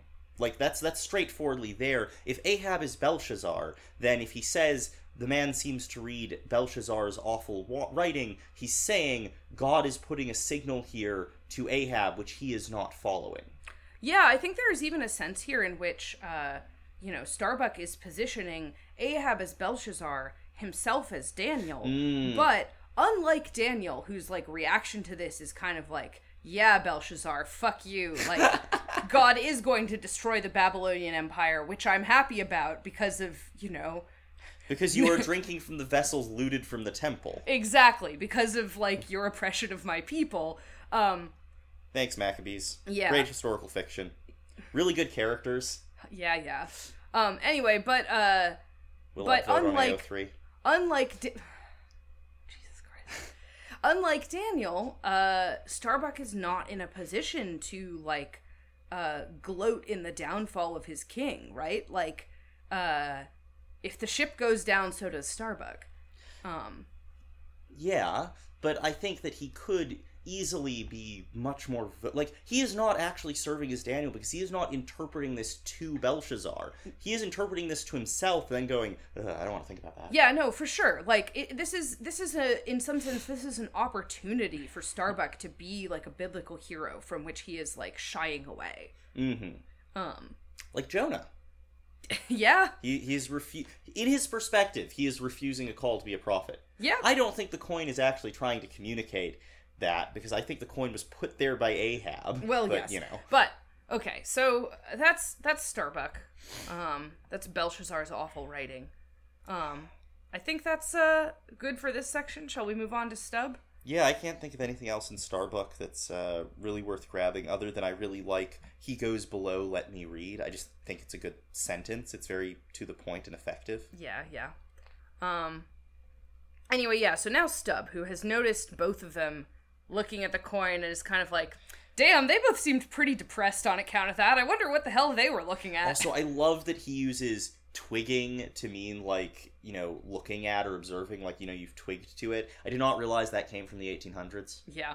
Um, and uh, his kind of perspective on this is like, they look so sad from looking at a piece of gold, which is a lot of money, and if I had that to spend right now on land, I'd be really happy. Um, uh, Weird. Yes. He, he's just like, they're both weird. Gold should make you happy because if you own it, you can spend it. In my poor, insignificant opinion, I regard this as queer. um, which is just me reading this book. Um, he then goes on about all the other like kinds of doubloons and other gold coins he's seen and how none of them have been anything but money. yeah, yeah. Which I mean, you know, honestly, fair enough, right? He's just like, listen, there are all kinds of gold coins minted in South America that I've seen in my years on the sea, and like, what's so special about this one? Um, What is it that is so killing wonderful? yes. Uh, so he does decide to go and read it and see if he can determine anything meaningful in it. Yeah, this is definitely also, you know, being Stubb, it is kind of a comic interlude. And part of the comic interlude is that his inter- when he decides to interpret it, he's like, "I'll get my almanac and like my remembered on in and I'll see if like uh, I can summon up devils with arithmetic." And so he's taking the piss out of the entire concept of interpretation. Yeah, he's specifically basically saying, "All right, I'm to I'm going to get a bunch of like reference materials and see if I can use those to interpret this," which is um you know, uh, but his reference materials are um he he refers to uh Bowditch. He said that that now is what old Bowditch in his epitome calls the zodiac, and what my almanac below calls ditto. So Bowditch Bowditch's epitome is um a a book about navigational techniques. Yeah. Um, and you know the almanac is is an almanac. yep. Yep. Uh, and then uh, he also suggests the uh, he also just refers to the concept of uh, "I- I'll get the almanac, and as I have heard devils can be raised with Daboll's arithmetic, I'll try my hand at raising a meaning out of these queer curvicues here with the Massachusetts calendar. Uh, and Daboll's arithmetic is just like a textbook. Uh, So he's basically saying like, okay, people can do things with books. Yeah, it's the You know, there's these various modes of interpretation, but specifically, his modes of interpretation are super like practical, humdrum, everyday. Like you know, an arithmetic textbook and a navigational almanac. He's not like he's not applying scripture. He's not applying you know weird occult knowledge. He's not even applying his fevered brain. He's just like, well, encyclopedia says that this is Aries, the goat. He knows that Aries is the ram. I know he knows that Aries is the ram. The, the point is, he's being very flat about it on purpose as a bit. Yes, like w- he's very much, I think, uh, mocking the entire idea of like interpreting this Or um, meaning. Yes. Uh. Uh, and even I think in a certain way, like there is a kind of mockery here of like the entire concept of like using uh allusions to things that you would find in books to like draw meaning out of like a physical symbol which Yeah, in some sense yeah. is like making fun of i don't know like 80% of the content of this book Yeah, no, Stubb is absolutely saying interpretation and and meaning making through like language and knowledge are fundamentally silly and I, you know, I'm going to strut around mocking it as a way of uh, showing that I, Stubb, am actually the brain genius here. Stubb has a poster soul. Yeah, and in fact, specifically, you know, uh, he kind of um. It seems like he kind of looks at the almanac and is like, okay, the zodiac. These are the zodiac signs. But there's not actually anything in this almanac to tell me what that means, so I guess I'm just gonna have to make it up. or just like assume that these are you know he's taking it super physically like here's a ram here's a crab here's twins Well, so I mean, specifically, he says, you know, uh, he, he- he's he's like gotten to the point of uh, he, he's he's kind of looked up what the zodiac is and like understood. Okay, it's the sun moving through these constellations on the ecliptic. Here's the constellations that those are, uh, and then he says, "Book." You lie there. The fact is, you books must know your places. You'll do to give us the bare words and facts, but we come in to supply the thoughts. That's my small experience, so far as the Massachusetts calendar and Bowditch's navigator and Daboll's arithmetic go. Uh, which is like, uh, you stop before the best two uh, sentences uh, signs and wonders, eh? Pity if there is nothing wonderful in signs and significant in wonders. Uh, so yeah, he's just kind of saying like that that there is not actually anything that all he's getting out of uh, looking it up in the book is the bare facts. yeah Of like, i mean yeah the- because he looked in a navigation book it's just like here are the signs of the zodiac here are what time of year they'll be present in which you know uh which parts of the world so that you can use that to determine your location and your time of year. It's a calendar. Yes. Uh, and but he does go on to create his own uh, kind of pseudo philosophical interpretation of what the zodiac means. Yeah, but I think it's it's funny because on the one hand, it's a lot like Ahab's. It's you know the the ultimate outcome of this is yeah, life's hard. Lots of stupid shit happens to you. Most of the signs are only present as and then an animal attacks you. Yeah, so he he he kind of he goes through the the zodiac in order, you know, starting with Aries and getting through to Pisces, and he just kind of like he's he's presenting it as if these are like the um like the ages of man or something. Yeah, like this, yeah. Right? Like these are the stages that everyone passes through in life. But he's not really bothering to like make it into that significant of a narrative. It's Oh, not mostly, even a little. It's mostly just like, okay, each of these things attacks you Yeah, it's on your like way to the grave. Aries fathers you. Uh, Taurus bumps us the first thing, whatever that means, just like runs into you. There's the twins, which are virtue and vice, but Air- but Cancer drags you away from virtue, and uh, there's a lion. Oh wow, it's an actual lion. Um, and he, you know, gives you some bites. You escape, and then uh, Virgo. Oh, the Virgin. You marry, and you think yourself happy. Uh, Libra. Happiness weighed and found wanting, which is really interesting because that's a reference to Belshazzar. Yeah, yeah, it is. And then uh, Scorpio stings you in the rear, uh, and uh, Sagittarius shoots you with arrows, and uh, Capricornus, or the goat, uh, hits you, and uh, you land into uh, Aquarius's water and sleep with the fishes. Yeah, It's there's nothing there. yeah. Like, except there's- except that, as you say, his his sort of uh, except that he takes something out of it. He takes like kind of a moral out of this, which, um, you know, as you say, it's kind of similar to Ahab's moral of like, well, you know, born in storms, die in storms. Yeah. Uh, but but he has his his Stubb spin on it, which is you know, uh, uh, there's a sermon now writ in high heaven, and the sun goes through it every year, and yet comes out of it all alive and hearty. Uh, so he's basically like, yeah, we do just like suffer from birth to grave, and you know what? The sun is happy about it, so I will be too. Yep, yep. Jolly. Jolly's the word. Like, the idea is like, oh wow. I mean, again, Stubb is Joker pilled. We've discussed this before. Yeah, no, one hundred percent. This is He's- this is Stubb like- as usual. At, as we've been seeing, every man brings what is like in his soul to this coin and sees that reflected back to him. Yep, yep. Um, Which, oof, when we get to Flask. Little King Post. yeah. So so the next bit, you know, Stubb is like, oh, here comes Flask. All right, I want to hear what he has to say about this. Uh, let's see what he what his interpretation is. And Flask, um, Flask's take. We could just read the whole thing. It's very straightforward. Yeah. Do you want to or should I Sure, oh, I got it. I see nothing here but a round thing made of gold, and whoever raises a certain whale, this round thing belongs to him. So what's all this staring been about? It is worth sixteen dollars, that's true. And at two cents the cigar, that's nine hundred and sixty cigars. I won't smoke dirty pipes like Stubb, but I like cigars, and here's nine hundred and sixty of them. So here goes Flask aloft to spy 'em out. And like, okay, here's the thing. I get what you're saying about how this really shows that Flask has like a prosaic quotidian soul. There's nothing in there but 960 cigars. um, he also, I think, unless I'm misunderstanding the conversion rate here between dollars and cents, I think he got the math wrong because uh, 16 dollars worth of cents if there's a 100 cents to the dollar, which I think there are because the word cent means that should Yeah. be 16 530? no, Or, sixteen. not 530, sorry. Sixteen dollars to a hundred cents is sixteen hundred cents. Yes. Oh, And then at two cents the cigar, that should be eight hundred 800 hundred cigars. cigars. You're right. I was doing stupid math. Yes.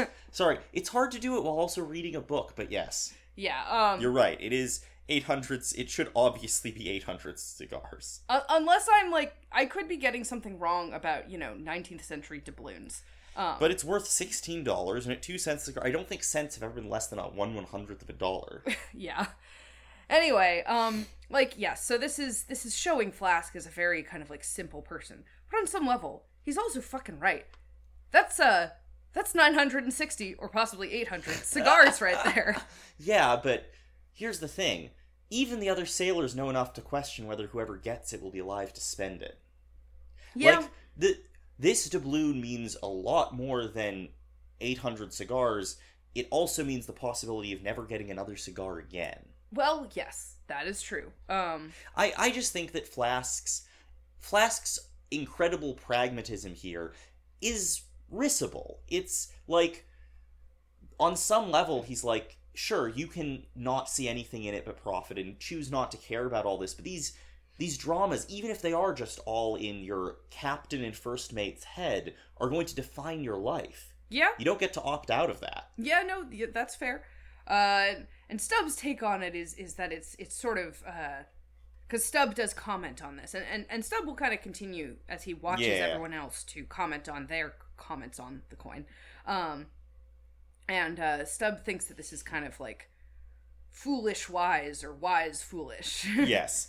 If it be really wise, it has a foolish look to it. Yet, if it be really foolish, then has it a sort of wise-ish look to it. And I think that m- my take on this is that Flask isn't wrong that the gold is of value in this way and that you can, you know, think about it pragmatically. But he's only half right because he's ignoring all of these other things. yeah, yeah, I think that's a reasonable way of thinking about it. Um, And now we have the Manxman. Yes, and and this is this is a fairly minor character, but he's been mentioned before as someone who has like kind of knowledge of the occult. Um, Eh, he has like folkloric knowledge. well, okay, yeah, no, he's not like a scholar, but like he he knows like kind of uh legends. he knows legends and he responds. he like he's the one who says that ahab was like struck by lightning or possibly born with it i can't remember which one he specifically put forward but he claims to have expertise on many things on the basis of like strong sentiment and folkloric knowledge and so on he's very much he's not like you say he's not a scholar but he is someone people turn to for answers when things get weird Yes. Um and uh he uh goes and considers a, an, an additional symbol that we haven't mentioned so far, uh, which is that there's a horseshoe nailed on the other side of the mast. Um and uh his take um is that uh this means that the the white whale will be raised soon. Uh, in a month and a day yeah, when the sun stands in one of the zodiac signs depicted on the on the coin.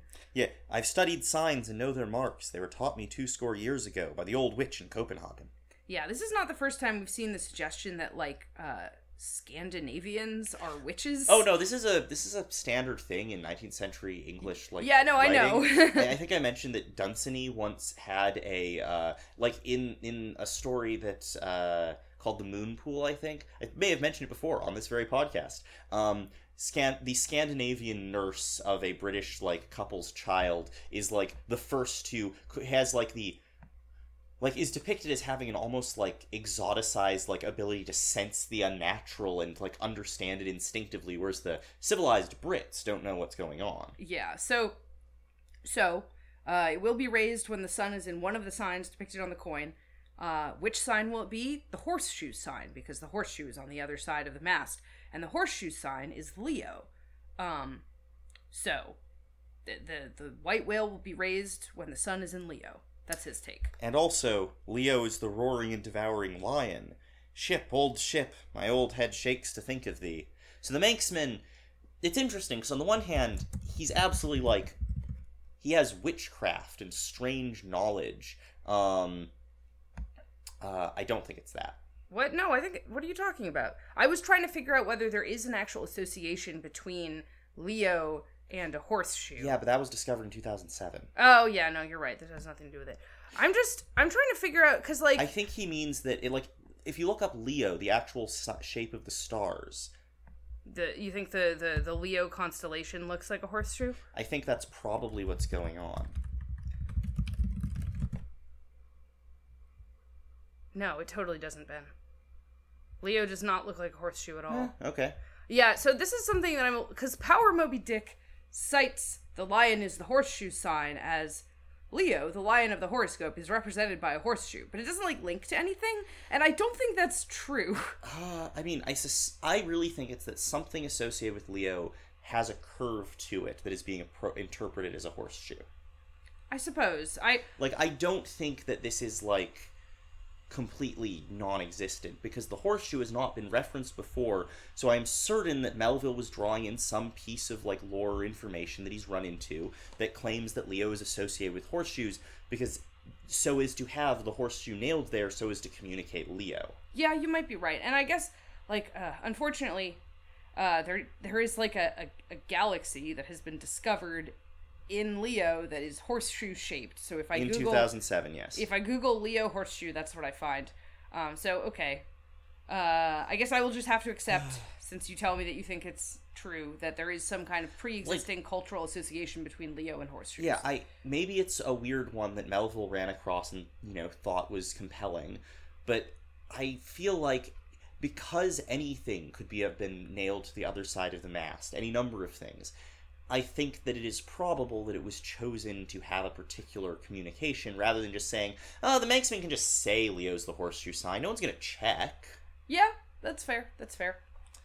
In any case, the Manxman is very much uh, kind of a witch. Like Yeah. he's depicted as having these weird knowledges and you know sentiments, and we'll see if in the remaining like thirty chapters he is correct. Thirty-five chapters, something like that. Well, I don't think. I mean, okay, we'll see if the book tells us what sign the sun is in when they eventually cite Moby Dick. I would be surprised if. I don't know. Maybe that. Maybe that will come up because of this. We'll yeah, see. yeah. That that is why I was saying I'm going to keep an eye on whether they cite Moby Dick within a month and a day. Yeah, yeah, Because it's probably not going to be the sign that's mentioned, but if he's right about the timing, that's interesting. That's true. But but also But he like, might not be. I don't remember. Yeah. Also, just this book hasn't been very specific about time so far. so No, but if they've mentioned it like that, it might be. That's true.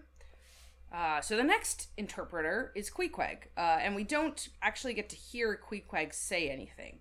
Uh, we just see Stubb's description of what Queequeg is doing. Mostly racism. Y- yeah, Like there's we really don't get much interpretation of of que- of by Queequeg or even of Stubb of Queequeg because all of his interpretation is basically ah he's an idiot cannibal. yeah. So so what what Queequeg is supposedly physically doing is like comparing the symbols on the coin to some of his tattoos, um, like on his thigh. Uh, and I mean, okay, so like Stubb's take on this is like, oh, he thinks the sun is in in the thigh or the calf or the bowels, and he, you know, he thinks the coin is just a button off some king's trousers. Like he he doesn't understand the symbolism on the coin or what the coin is. Like he, he doesn't understand anything. Yeah. Um, which is fair. It's Like, or not do you mean fair. fair? When I say fair, what I mean is like that's the kind of to say that that's what the book is saying is fair. Like this is the kind of thing the book has been I- saying about Queequeg. However, don't think so because at no point are the the tattoos have always been presented as meaning something to Queequeg, but nobody else understands it. So the idea yes, that okay, Queequeg so is that's when you were like it's mostly just racism. I thought you were saying the book is just being racist here. no, I mean that Stubb is being racist. Oh, okay. Sorry, sorry. No, I mean that what Stubb is saying is mostly racism. That's his model for interpreting Queequeg. Yes. No. Okay. We're on the same page. And it's specifically ironic because he's immediately said just before, you know, there's an, about the Manxman, there's another rendering now, but still one text. All sorts of men in one kind of world, you see. And then immediately he sees a different sort of man and says, but he doesn't have any interpretations. He does he has nothing. Yeah. Um, but yeah, no, clearly Queequeg is um you know, doing something not entirely dissimilar to what Stubb was doing and that he is like consulting a different text Yeah. to illuminate this symbol, except that like I think, as you say, we have been given the sense by the rest of the story that like Queequeg's tattoos are very meaningful in a way that we are just never going to understand. Yeah, we're not privy to it, but I think what's interesting here is that yeah, of course Queequeg's going to compare he's looking at to him foreign symbols, or at least, you know, symbols he presumably hasn't had much interaction with. No idea if he's like knows European astrology. But it's mm-hmm. entirely possible that he has, you know, he recognizes star signs or star structures, you know, uh, Polynesian tattoos. It's entirely possible. I don't know for specific, and I don't know what Melville knew for specific, but there's a vast astronomical uh, and astrological tradition that Melville would have been broadly aware of because he did a whole book about living among Polynesians. So he wouldn't necessarily have known it, but he'd known it existed. Yeah, yeah. I think has mentioned the idea of navigation by stars and Queequeg previously in the book. Yeah, so so we we don't know what Queequeg is thinking here, but I think we can basically rightfully assume that uh Stubb is selling it short. Oh whatever it yeah, no. It's at the very least, Queequeg is looking at someone else's symbolism and being like, "Hmm, how does this relate to my own? How can I interpret it?" He's doing the same thing everyone is doing with his own set of symbols, and the fact that they're sort of physically present on his body does not make them less, you know, meaningfully symbolic. But Stubb just sees what Stubb wants to see. He dismisses it. And to be fair, Stubb has been dismissive of everyone, but he's particularly dismissive of Queequeg to the point that we don't actually get to see what Queequeg is thinking. That's Yeah. frustrating. He's, Yeah. Stubb is in the way. Yeah, I mean, I also think that you know, uh, Queequeg doesn't tend to voice his thoughts like at all. You know, like you said that Ahab has this kind of general reputation as being closed lips, but then he has all these soliloquies all the time. Uh, whereas like Queequeg just actually in this book, generally speaking, keeps his Yeah, counsel. Queequeg is pretty aphoristic. He does have some very good lines, but they're relatively few and far between, and they're quite curt. And I don't. I would have liked to get one of those here, is the thing. I would have liked some gesture towards that, and I think that the book is very clear that that exists, but Stubb is pretty much literally physically blocking our way. Yeah, yeah. Um, What an asshole. Yeah, yeah. Uh, and and uh, the next next interpreter uh, is Fedallah, um, who, uh, of course, because Stubb hates him and thinks he's the devil. Stubb is like, oh, he, his tail is coiled out of sight. As He's usual. hiding his hooves by stuffing the toes of his shoes. Like, you know, Stubb is not a reasonable interpreter here, but what he sees is Fedallah comes up to the coin, like leans in towards it. Uh, he interprets this as bowing. He's like, "Oh yeah, he's a he's a fire worshiper. He's bowing to the sun on the coin." And it's like, I don't think that even if he were doing that, I don't think it would be any less reasonable than what like half the people looking at this coin have done. And secondly, I'm reasonably certain that Fedallah has some complicated thoughts about this from everything we know about him. But Fedallah is absolutely silent. Yeah, yeah. Um, yeah, I think that the fire worshiper thing is particularly hilarious because Starbuck previously identified this sun with God. So like, yeah, and and the mountains with the Trinity, no less. Yeah, yeah. So you know, I do. Th- I I think uh, you know, uh, Fedallah probably more so than anyone on this anyone else on this ship, like is is privy to Ahab's thoughts on this Mhm. quest.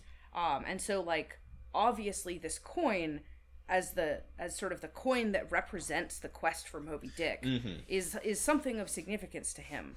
Um, something which you know he has probably some kind of sense of reverence or at least like gravity. Importance? Yeah, Yeah. importance towards. Um, but yeah, we, we we have no idea what what that importance really is. Um, Yeah. he's made some kind of gesture towards it, but we don't know what it is at all. Yeah.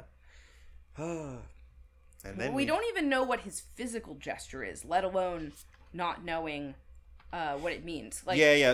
It's, described as ah, only makes a sign to the sign and bows himself. So he does some kind of gesture, but what it is, uh, Stubb cannot interpret, and therefore we don't get to see. yeah.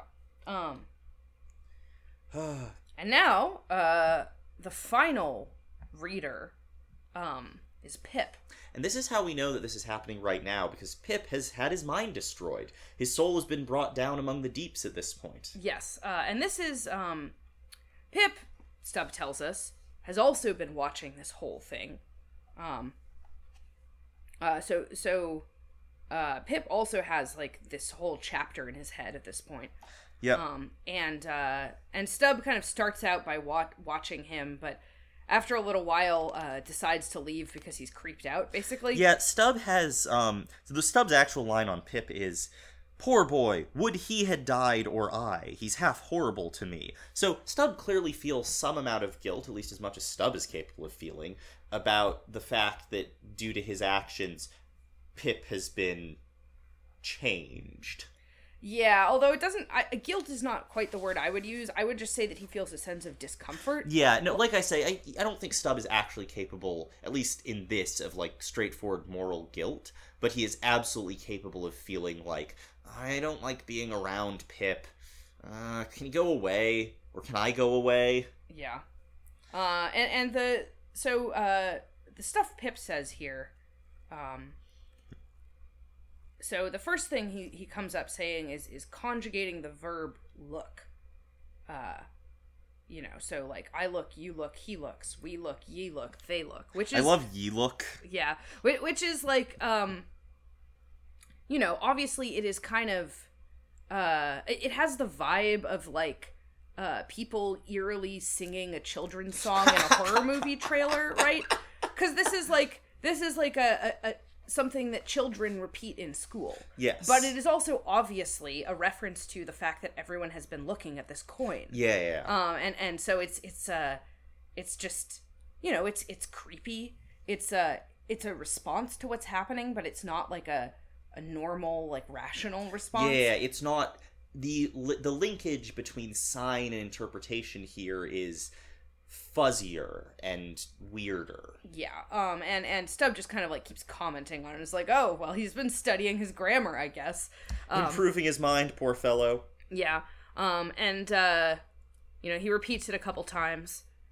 And then um he starts kind of saying this like weird stuff about um crows and, And, how uh, he's a crow. yeah, and, and that's kind of an allusion to like like minstrel songs. um, Ooh, yeah. Yeah, like like black people being presented as crows is like an old racist. Yeah, no, you're right. It showed up in Dumbo. Yeah. But um no, Um, there, and but- there's a number of references to an old minstrel song in this entire section according to Power Moby Dick. Yeah.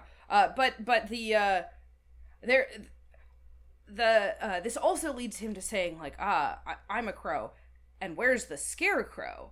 Uh, and he's kind of like suggesting this like you know creepy bone bony scarecrow figure, and Stubb is like, wonder if he means me. Um, Complimentary. yeah, and and and I think that in fact, uh, this is basically Pip recognizing like, oh, there's someone who is like antithetical to me, Yeah. standing by looking at me. I mean, also this crow scarecrow thing. If Pip does stay, I'm a crow. Remember that it's he got terrified and jumped out the boat when Stubb was running. It was fear that led to his current situation. yes. So if Stubb is the scarecrow, it's that he scared him off. That he got scared off the boat and left to float. So I think that's very straightforwardly saying, ah, there's the one who destroyed me in Yes. a certain sense. However, uh, in fact, the one who gets scared off is Stubb. Yep. Uh, I think basically because Stubb realizes that Pip is talking about him, he's like, uh, I, I don't want to be here. His actual line is, I can stand the rest, for they have plain wits, but he's too crazy witty for my sanity. So, so, I leave him muttering. And it's it's interesting because there's also, um, uh, earlier in this thing, Pip says, are all bats, which in the context of look, what's the association of bats and vision? Right. Blind as a bat. Exactly. Yeah, in fact, yeah, he says everyone looks uh they are all bats and I'm a crow, especially when I stand atop of this pine tree here. So actually, he's kind of saying they're all blind but I see. Yeah, I think so. And- I mean, and- straightforwardly. Like in fact, I think this whole speech of Pip's is very interesting because it is, you know, it is presenting him as mad, it is having him like speak in minstrelsy. Um although it's not actually as like horrible eye dialect as some other sections. Yeah, yeah. But um but I think it is also presenting Pip as actually someone who is very like canny in a certain way because yeah, he's he's a Shakespearean madman. yes, uh because like yeah, he says this thing Oh, he's literally the jester. He's like King Lear's jester. What do you have when you have a blind king? Yeah, uh, because he's also I think I think this thing where he like scares Stubb off is very Mhm. purposeful, and in specific, I think that he waits to say the things that are actually his interpretation of the coin until Stubb has left. Like I think he made Stubb leave so that he could actually think about this. Um, Yeah, yeah, no, I think that's possible. I do think that. So, this entire chapter is a series of interpretations and modes of interpretation. Let's get through Pip first, but I want us to keep in mind that, like, each of these people is applying not just their own perspective, but their own method of exegesis, their own heuristics to uh, their own. Um, is heuristic the word I'm looking for? I think heuristic does mean the thing you're trying to say. Yes. Yeah, um, like. But there's also there's another word for like hermeneutic. That's it. Oh. They're each applying their own hermeneutic, their own way of making meaning out of this thing and of reading it. Um, that is sort of representative of them, but also they are each sort of. It, there's not two people who have the same approach, let alone the same take. Yes, that's true. And Pip is an interesting one because Pip's hermeneutic is madness. Yes, he's kind of he's kind of free associating ideas here, Yes. right? So so he's like, "Oh, uh this doubloon is the ship's navel and everyone's trying to unscrew it." But uh I mean this is but unscrew your navel and what's the consequence? And powermobydick.com claims the supposed consequence of unscrewing your navel is that your butt falls off. I just assumed it meant that like your guts would fall out, like you'd opened up your body. But like your butt falling off is much funnier. yes. Um but you know, like even though this is like sort of jokey and weird, like yeah. the idea of like, well, if someone does take that doubloon, maybe the consequences will be terrible and will like destroy because it means ship. that we found the white whale. like he's he's that's like a reasonable point. Yeah, Um, and also, then again, if it stays here, that is ugly too. For when aught's nailed to the mast, it's a sign that things grow desperate. In reference to nailing a flag to the mast is a way of saying that you will never surrender because you literally can't lower your flag to make the, the gesture of surrender in naval combat. Um, and, you know, generally there's an association of nailing things to a mast with, like, last ditch stands or dreadful storms and so on. Yeah. Uh, and uh, his uh, Pip's prediction here is that um, like a like this like strange occurrence that he claims happened in you know in his home in Tolland Tolland County. County, where uh, his father cut down a pine tree and found a ring in the middle of it, like a wedding ring that the tree had grown around. He's like, and that's what's going to happen to this ship at the resurrection. Uh, they're going to find the mast of this ship f- up from the bottom of the ocean with the doubloon still nailed to it. Um, and like it, it basically this this precious gold is going to be taken by the sea very soon. Yes, and with the mast. He's saying that this will all come to disaster. Yes. And he also, you know, says, uh, "Oh, the gold, the precious, precious gold, the green miser will hoard ye soon," in reference to like bedded o- oysters or possibly the ocean itself. Uh, like um, he he references bedded oysters growing over the gold, like that this gold coin, as incorruptible as it is, because remember it doesn't it doesn't rust or tarnish, will remain incorruptible at the depths of the sea indefinitely. Yes. Yeah. Um and uh God He's also got that very weird line about God. yeah, hish hish. God goes mong the worlds blackberrying, uh, which Power Moby Dick suggests means like collecting souls like blackberries. Okay, that that's definitely a bit of a stretch. Definitely, it's like blackberrying is going and collecting blackberries, but the idea that specifically souls is very Well, I think that it's probably intentional that like I think blackberries are like black people, right? Mhm. Because this this whole paragraph has been using like kind of uh you know racist ideas of like what black people are. Um, yeah, yeah. No, it's there's there is some racism in Pip. and and there's also been this idea of the resurrection. So I think the idea of Mm. like God collecting the souls of the world is also part of like that's yeah, that's, yeah. I- Also, among the worlds is a Yeah. wild Yeah, I was also thinking about that. There's more than one world. to Pip. Pip, what do you know? I mean, Pip saw the many-legged coral insects, you know, which set up the lights, and uh, God's foot on the treadle of the loom. And for this, they call him mad. So uh, he knows a lot of things. Some of them may even be true. yeah. So yeah. Uh, also, he says, "Haha, old Ahab, the white whale, he'll nail ye." Yes. So Pip is definitely prophesying doom. Yep, yep, 100% that's very doing. straightforwardly and like yeah pip is very very much mad in the style of like you know uh, cassandra or like other you know other frames of uh, wisdom that is also madness Yes, he is, And he is so- literally mad. yes that is definitely the case he's also mad in the sense that he's making tons of connections that aren't necessarily usefully present in the text. The gold doubloon is just like a thing that reminds him of a chain of associations, like you said. Yeah, he is not in any way looking at the uh the engravings on Yes. this coin. Those are totally irrelevant to him. Um, Yeah, even the coin itself barely functions. It's really much more about like, oh, everyone cares about this. Oh, it's it's at the center of the ship. Oh, you know, everyone's looking at it, but they can't see it. He's not seeing it either. Yeah, yeah. I mean that's that's true, but I also think, Yeah, yeah. you know, in I I do think that uh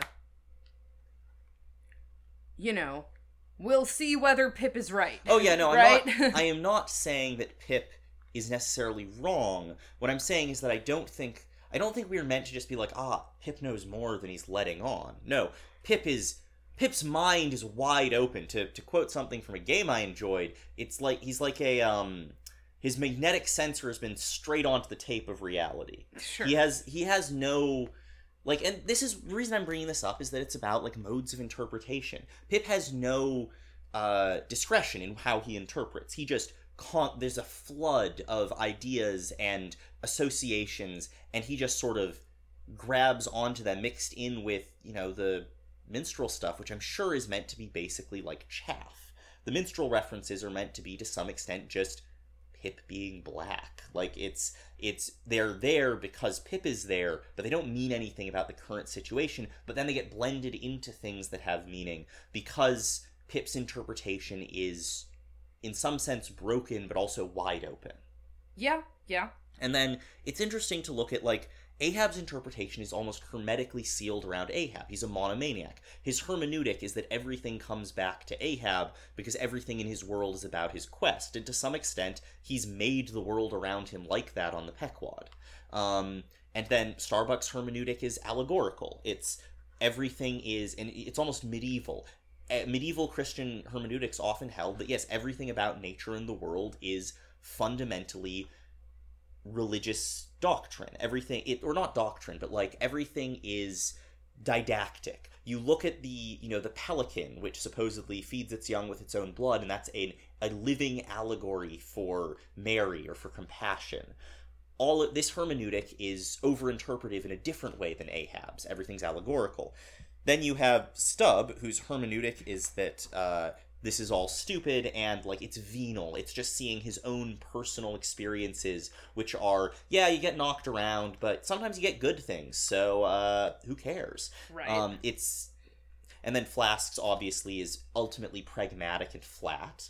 Queequegs is not accessible. The Manxes is superstitious. These are all different hermeneutics in sort of to some extent decreasing degree of like elaboration and spe- and specialization, except for Stubbs, which is both flat and goes on forever. Yeah.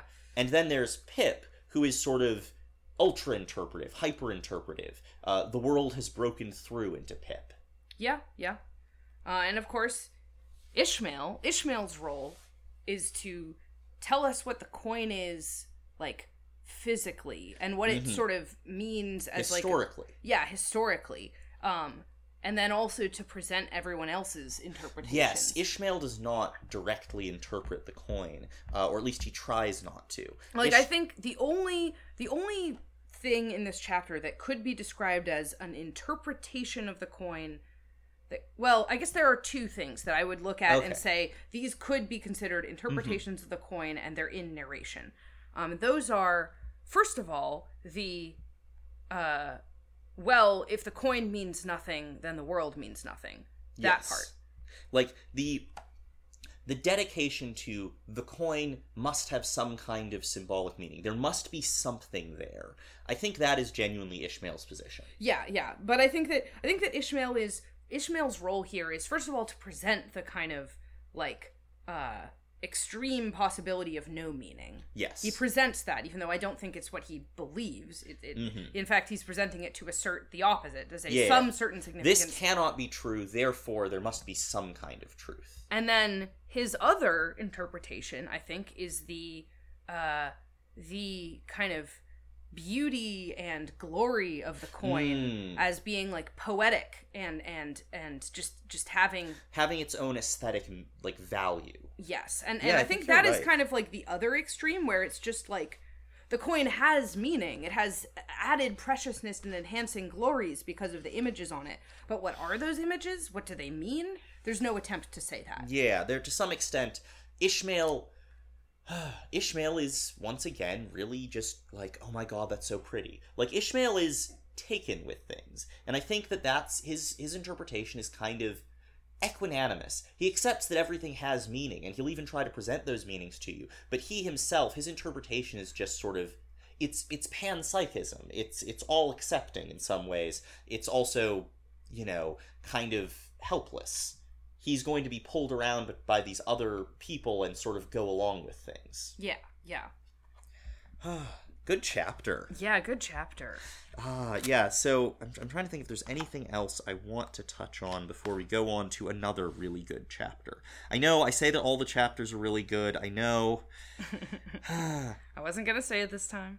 but yeah, no. I think I think we are basically done with the doubloon. We have we have interpreted it intensely. We have raked it over like the the golden sands of Quito. Yeah, much much like everyone on the ship is just like hot on this doubloon because they want to get the money. You and I, like this chapter is just like uh catnip for you and me. Oh yeah. I mean, I haven't even brought this up, and this is entirely just for us. But there's also a coin that may or may not be symbolic in the Book of the New Sun. Oh my god. The, ben, you can't. Uh, Anyways, that moving, that moving on. podcast is is not yet to be spoken of. But by the bright light of the new sun, it casts its shadows into the past. Ben, shh. This has been entirely self indulgent, and I'm very sorry, listeners. Let's move on to Chapter 100 Leg and Arm. The Pequod of Nantucket meets the Samuel Enderby of London. yes. So, uh, Like all good chapters, it begins with. Ship ahoy! Hast seen the white whale? So yeah, I'm always asking people this. yeah. This is another another meeting of the Pequod with another ship, and obviously Ahab greets them as he greets every single ship. Technically, this one is a gam, but it's a very short one. Yes, uh, and uh, this this ship is an English whaler, and in fact, uh, the the captain's response to "Hast seen the white whale?" is uh, "See you this?" And withdrawing it from the fold that had hidden it, he held up a white arm of sperm whale bone, terminating in a wooden head like a mallet. so he's basically like, "Have I seen the white whale? Look at this, buddy. Yes, And I have." Ah- by the way, at the time, Ahab is standing in his hoisted quarter boat. So, like, like he often does, he's just up in his personal whale boat that can then be lowered immediately, and he's like hanging. His his peg leg is plainly visible. So, uh, so the other guy sees it, then says, "Have I?" Holds up his, and Ahab's immediate response is. Man my boat! Stand by to lower! Just like, I'm going over there. I'm not saying anything to him. I'm not talking to any of you. We're just going there. Yeah, it, it very clearly these two men have like an instant connection. Like their Oh, yes. their eyes meet and like lightning flashes. Yeah. Has seen the white whale? Yeah, buddy. Holy shit, I'm over there. so, Finally, Ahab makes a friend. Well, let's continue forward. I'm not I'm not prepared to impute friendship to Ahab just yet, but um especially because the next thing that happens is just tragic. Yeah, so so it turns out that Ahab, in his uh, rush to get to the other boat, has kind of forgotten that um, he's been, uh, you know, getting in and out of the Pequod by means of some sort of contraption. He's got some kind of lift, basically. They've got they don't specify but it's almost certainly basically like a swing, right? Yeah, I think he sits actually- on it and it rises. I think it might have been mentioned earlier in the book and described as a kind of swing. Yeah. Anyway, the point being, because of his ivory leg, Ahab can't very easily climb like a ship's ladder. I think basically impossibly because his uh his ivory legs from like above the knee. Yeah, so which he means can't- he he has a straight leg. He can't bend it, which means he that would be completely useless on a ladder. He'd have to like hop cleat by cleat. Yeah, yeah. So, um, so he gets to the other ship and realizes that he's not going to be able to easily get up with their ship's ladder. And yeah, and Ishmael does take a moment to remind us that now it is no very easy matter for anybody, except for those who are almost hourly used to it, like whalemen, to clamber up a ship's side from a boat on the open sea. So his thing where it's like, no, no, this is actually this is quite difficult, and obviously with uh, peg leg you just can't. But he has to have that moment to say, except whalemen who are super cool, and I'm assuming the the spirit of Ahab is just like.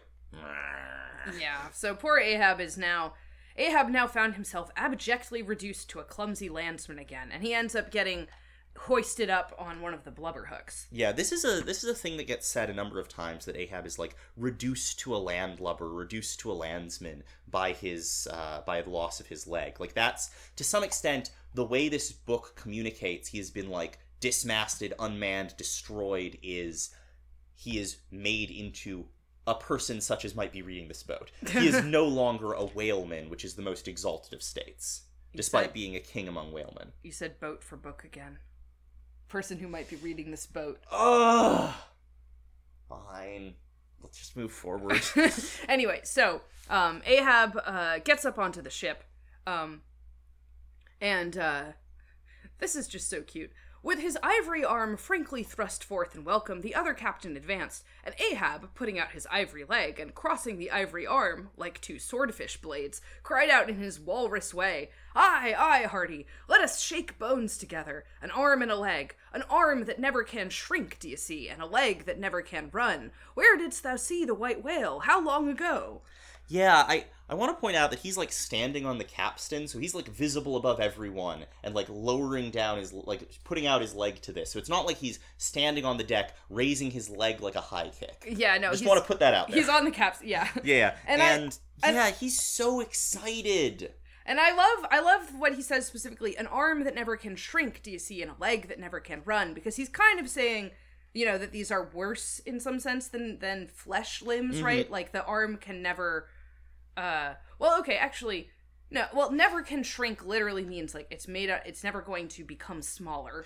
See, and the leg that's not what I took at all. I took it as shrink in the sense of like recoil or hold back. Well, so that's what I that's what I mean. He is referring to both the Mm. physical qualities where like literally these are different from flesh limbs, but also he's kind of saying these make us bolder than other men. Yes, we can't shrink and we can't run away. Yeah, no, that's definitely clear. He's definitely communicating these limbs mean that we are set on our purpose. We're not like if you have this kind of limb, your arm can't betray you nor your leg. And remember how much of Ahab is defined by his body, his like the parts of him being lesser than his mind. Yes. And the cap the the English captain uh is like Ah, the white whale. There I saw him on the line last season. So almost the same time when uh, Ahab was uh, dismasted. Yeah, so this is uh this is just like much as uh, the last chapter was to Ben and me, this story is to Ahab. This is exactly what he wants to hear. Yes, Um, yes. and- And, he's like excitedly asking, "Tell me how it happened. Yeah, so it turns out Spin me the yarn." As you would expect from the way he was brandishing it, this English captain did, in fact, lose his arm to Moby Dick just as Ahab lost his leg. yeah, do we want to describe the scene that it happened in? Yeah, we should we should tell this Englishman's story. Yeah. Um, so he explains that he encountered Moby Dick the first time he was ever cruising on the line, and he didn't know he was ignorant of the white whale, so he did not know the myth of Moby Dick. Which also, within the context of the story, basically means that he was a relatively new whaleman. Yeah, yeah. Um, so they they lowered for some whales. Um, they made fast to one of them. Uh, and then Moby Dick shows up. Um, and uh, at the mention of Moby Dick, Ahab just can't r- restrain himself. Um, Yeah, no, it's- let's do this as a dialogue. I'll do Sure, the English sure, captain. sure. Presently up breaches from the bottom of the sea a bouncing great whale with a milky white head and hump, all crow's feet and wrinkles. It was he! It was he! And- eh. cried Ahab, suddenly letting out his suspended breath. So he was literally like, "It's a, it's it's Moby Dick." Me when Moby Dick is on screen, it's Moby Dick. and harpoons sticking in near his starboard fin. aye, aye, they were mine, my irons. But but on. Give me a chance then. so yeah, it's literally Ahab is so excited to talk about how the harpoons stuck in Moby Dick are his harpoons that he won't even let the Englishman talk about how he he- encountered Moby Dick. He's so incredibly. He's like, oh my god, here is someone who can actually understand me. Here is a person who has gone through the same thing I have gone through, which is the impossible monstrosity of the white whale. Yes, uh, and and uh, the the captain says that uh, Moby Dick was like snapping at the line that was fast to the other whale, and Ahab's like, ah, yeah, he was trying to free the other whale. I know about that. Um, and uh, the this is, I think, the first indication that maybe uh, this captain and Ahab are not quite as simpatico as they seem, because he says, "How it was exactly, I do not know," which I think. He's saying, well, I, I don't know if uh, if Moby Dick was really trying to free the other whale. Yeah. Like maybe you know, whales do things. Yeah, yeah. So he's not straight up saying, Ahab, you're full of shit. This whale doesn't know things like that. But he is kind of saying, like, okay, sure. He's not immediately being Yeah, like, yeah, yes, I- that's right. He has a malevolent intelligence. yeah, exactly. Um, anyhow, the, the line gets, like, tangled in Moby Dick's teeth. So that when they pull on the line, they don't come up to the other whale, they come up close to Moby Dick, and the other whale gets away. Um, but they're kind of, uh, you know, the captain's decision at this point is like, well, here's a huge whale. Maybe I'll capture this one. Spite of the boiling rage he seemed to be in. yes. So you know, okay, this is a huge and dangerous whale, but you know what? I'm gonna shoot my shot. Yes, and uh, he decides, you know, he's he's a little concerned that the um, the line that they have, you know, that's just attached to Moby Dick by being tangled around his tooth. It's not harpooned into him. He's worried that it's going to get loose, or that the tooth might be pulled out, which is an occasion to to um, brag a little bit. Yeah. The tooth it was tangled to might draw. For I have a devil of a boat's crew for a pull on a whale line. Like, they might just pull so hard that the tooth comes right out. uh, anyway, so he jumps into a, a nearby uh, mate's boat and uh, snatches up the harpoon and attacks Moby Dick. I want to note the you immediately see the relationship between uh, him and his mates is somewhat different from uh, Ahab's. Ahab's with his. He's like, you know, Mr. Mounttop's here. By the way, Captain Mounttop, Mounttop, the captain. As I was saying, so he takes a moment to be like jovial and introduce his mate while talking about the incident that lost him an arm. Yeah, no, I I think this captain is kind of a charming Yeah, Guy. no, he is. Uh, so, um, so you know, he he he darts the harpoon, uh, but then in the next instant, uh, Moby Dick like, sort of, um, like not what's the word I'm looking for? Like sends up a wave of foam with his tail, um, blinding them. Yeah, he strikes from below and Yes. then strikes from above, the tail coming down and smashing the boat apart. Yes. Uh, and uh, then he like Moby Dick like swims backwards through the destroyed boat, and so they everyone has to like scatter and swim away. Um, and uh, this is uh, this is when the captain suffers his injury because Well, not he, quite. First, he sees the harpoon pole sticking out of Moby Dick and grabs onto it. So he rides Moby Dick for like 10 seconds. yeah he grabs his own harpoon that is stuck in Moby Dick, uh, and Then is Um, washed off by a wave. Basically. Yes. Well, well, uh yeah, so he's the the sea washes him off. He's not able to hold on to the harpoon and Moby Dick dives, which causes the second harpoon, which is kind of like in, On the line, as previously described. yeah, we've we've heard before about how like the harpoons are kind of attached to the same line and so you can have like a harpoon like Bouncing around when the line is drawn out. So once you get the line in, you're supposed to throw the other harpoon into the water so that it can't get at anyone, uh, which he failed to do first because the boat was destroyed before he could. and, now, he's in the water. And all right, I want to just give like a a brief content warning because this injury is gruesome. Oh, yeah, no, it's. it's. I every time I think I'm just like ooh oh, yeah wow. so so skip forward maybe uh i don't know 30 seconds a minute maybe when i edit this i'll tell you how far to skip forward but Yep.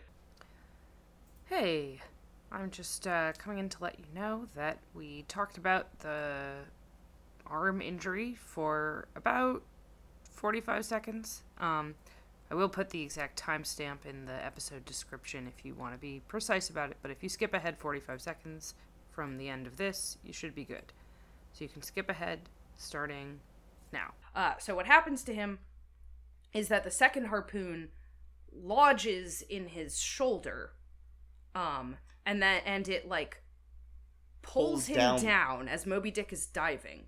And the only reason he escapes being like drowned is that the the harpoon's barb, is sharp enough and it just cuts along his entire arm. yeah, it like tears through his whole arm and out of him, so that he's left with a really horrible wound All, all, the, way down his arm. all the way down his arm. But he doesn't drown. He's able to float. Yeah, Oh. so his arm is now mangled, but he is alive and in the water, and this is where presumably people can come. Yeah, yeah. That's yeah.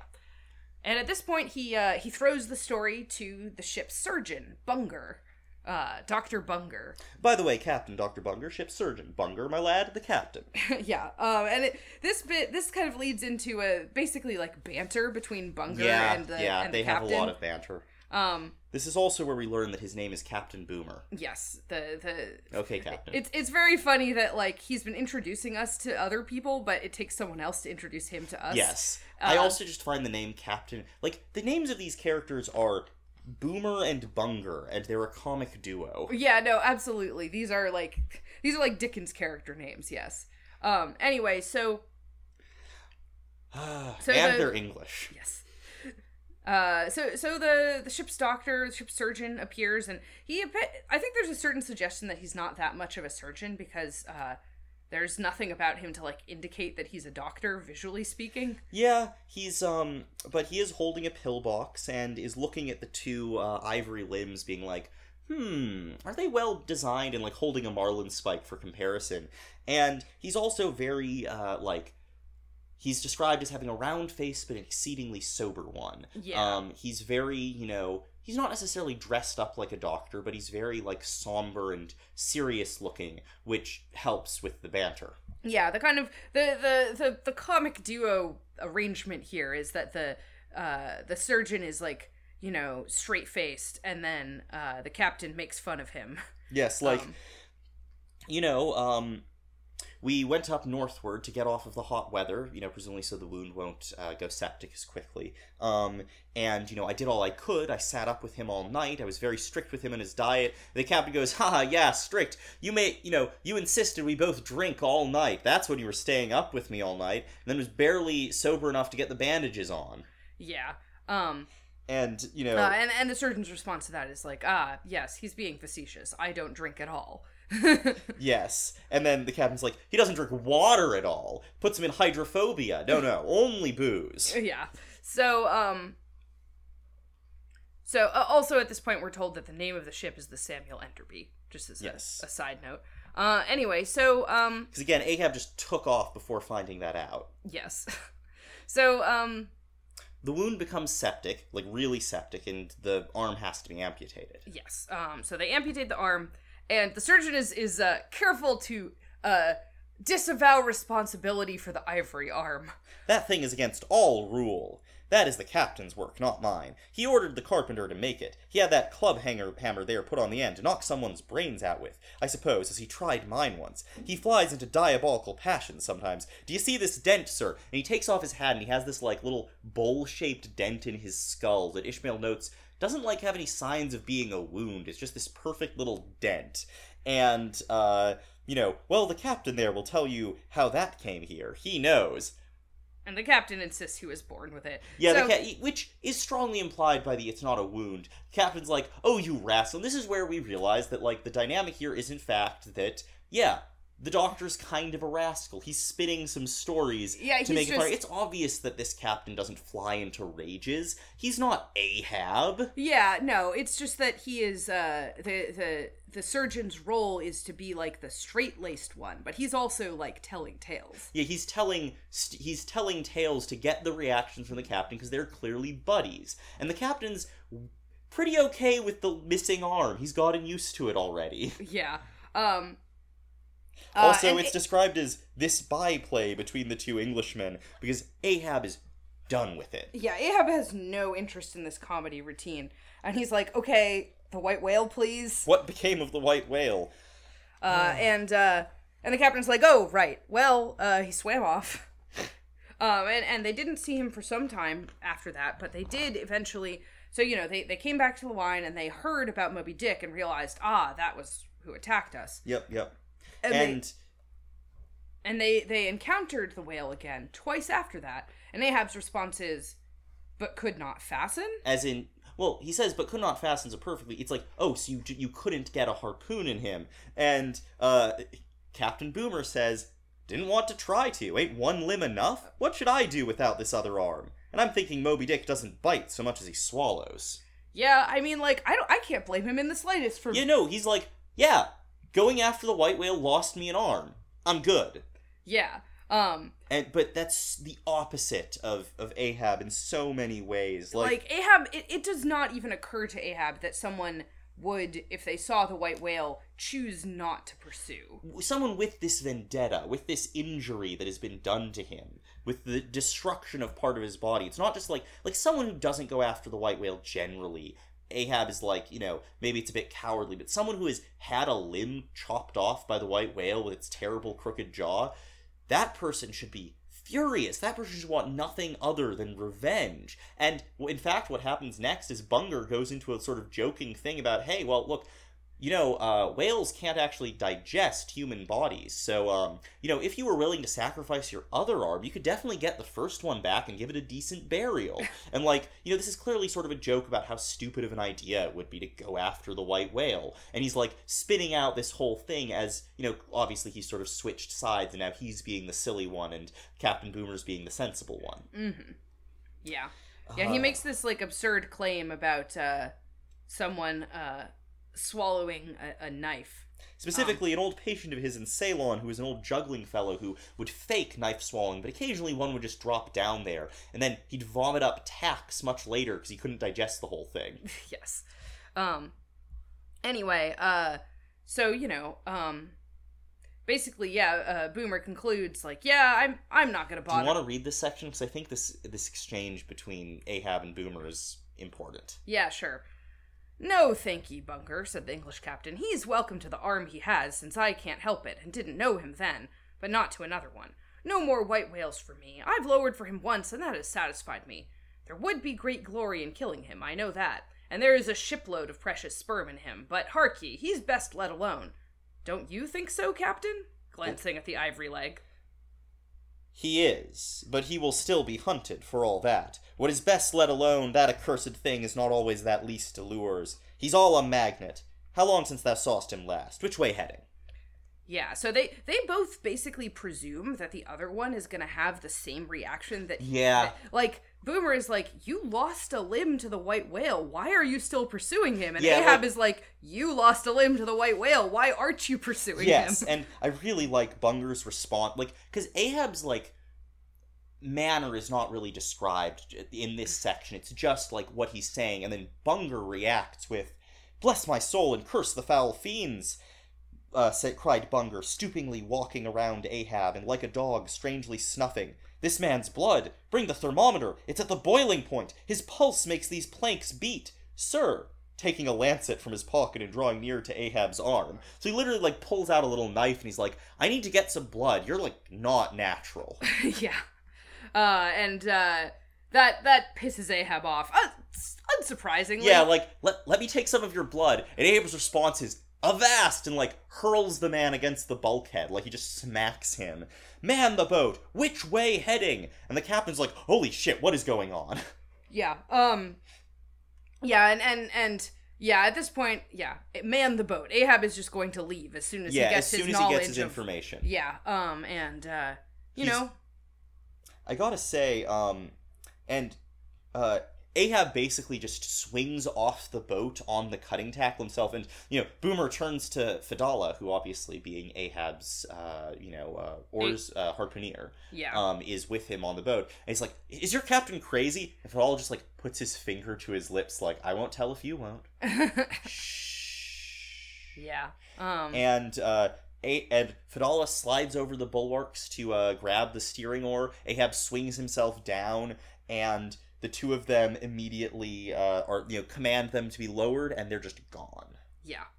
Yeah, and as as they're leaving, Boomer is hailing them, trying to be like, "Hey, wait a minute, what happened?" But uh, Ahab just ignores that. Yeah, with back to the stranger ship and face set like a flint to his own, Ahab stood upright till alongside of the Pequod. And I think that stand upright is important because it's been mentioned how incredibly difficult it is to stand. Um, In in a in, a, whaleboat. in a yeah. whaleboat exactly and to stay uh, to stay upright and the captain isn't supposed to hold anything and this is one of the ways in which ahab has been sort of again unmanned and dismasted and made less by his injury in the way the whalemen are constructed is that he can't or at least he finds it difficult to perform this feat that a captain is supposed to do but here he's managing it for the entire trip bolt upright no no mention of how he's supporting himself basically just rigidly supported by his own pride and vendetta Yeah. um, all the way back because, and to be fair, he also has like a notch on this boat, so it's it's easier than it could be.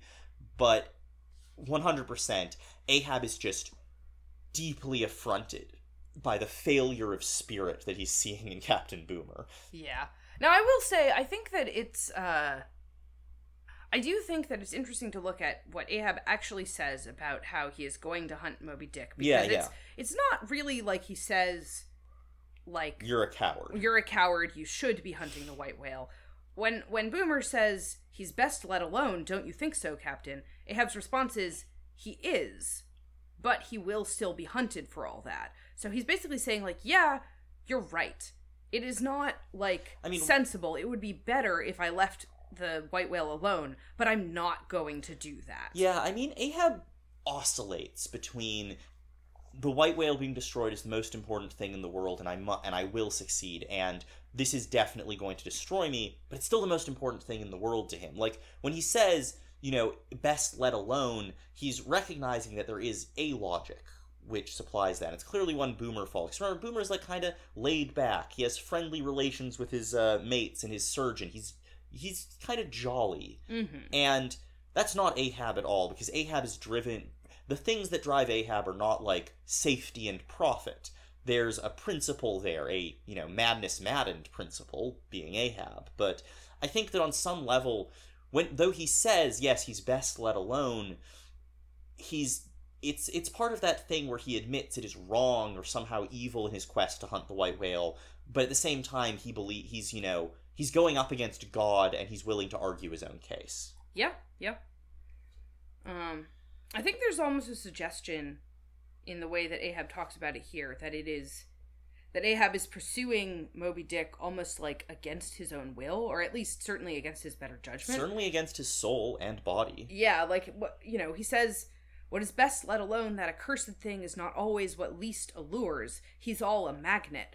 Uh so like in in in the same way, you know, with the same metaphor which Mhm. has been previously used to talk about Ahab's hold over his crew, And Uh, particularly Starbuck. yes, um Moby Dick ha- as a magnet has that same kind of hold on Mm, Ahab. Yeah. Um so yeah, I just I think that's interesting. Um he is not like making the decision to pursue the white whale. He is allured, he is attracted as by a magnet. Yeah, no, I, I think it is true that Ahab is to some extent expressing that he has no choice but to hunt the white whale. He is drawn to it and he can recognize the arguments for why it might not be a good idea, but at the same time, his will is absolute. His monomania is unbending. And to some extent, I think that, uh, I think he's just so upset that this person he thought could understand the core of his being can't even a little bit Yeah. like uh, i did uh, I, I have you know heard people say that this is like one of their favorite bits of the book that like this moment when ahab whose monomaniacal quest defines this narrative runs into a guy who's just like yeah same thing happened to me but um didn't really fuck me up i just i underwent some horrible trauma and then decided to not spend my life obsessing about it and like ahab's just like what is wrong with you Yeah. Yeah, I think there is something very interesting in this where it kind of points out or like suggests that like Ahab didn't have to be this way. yeah It's not really fate. It's not really like an It is- ineluctable consequence of what happened to him. You Yeah. Know?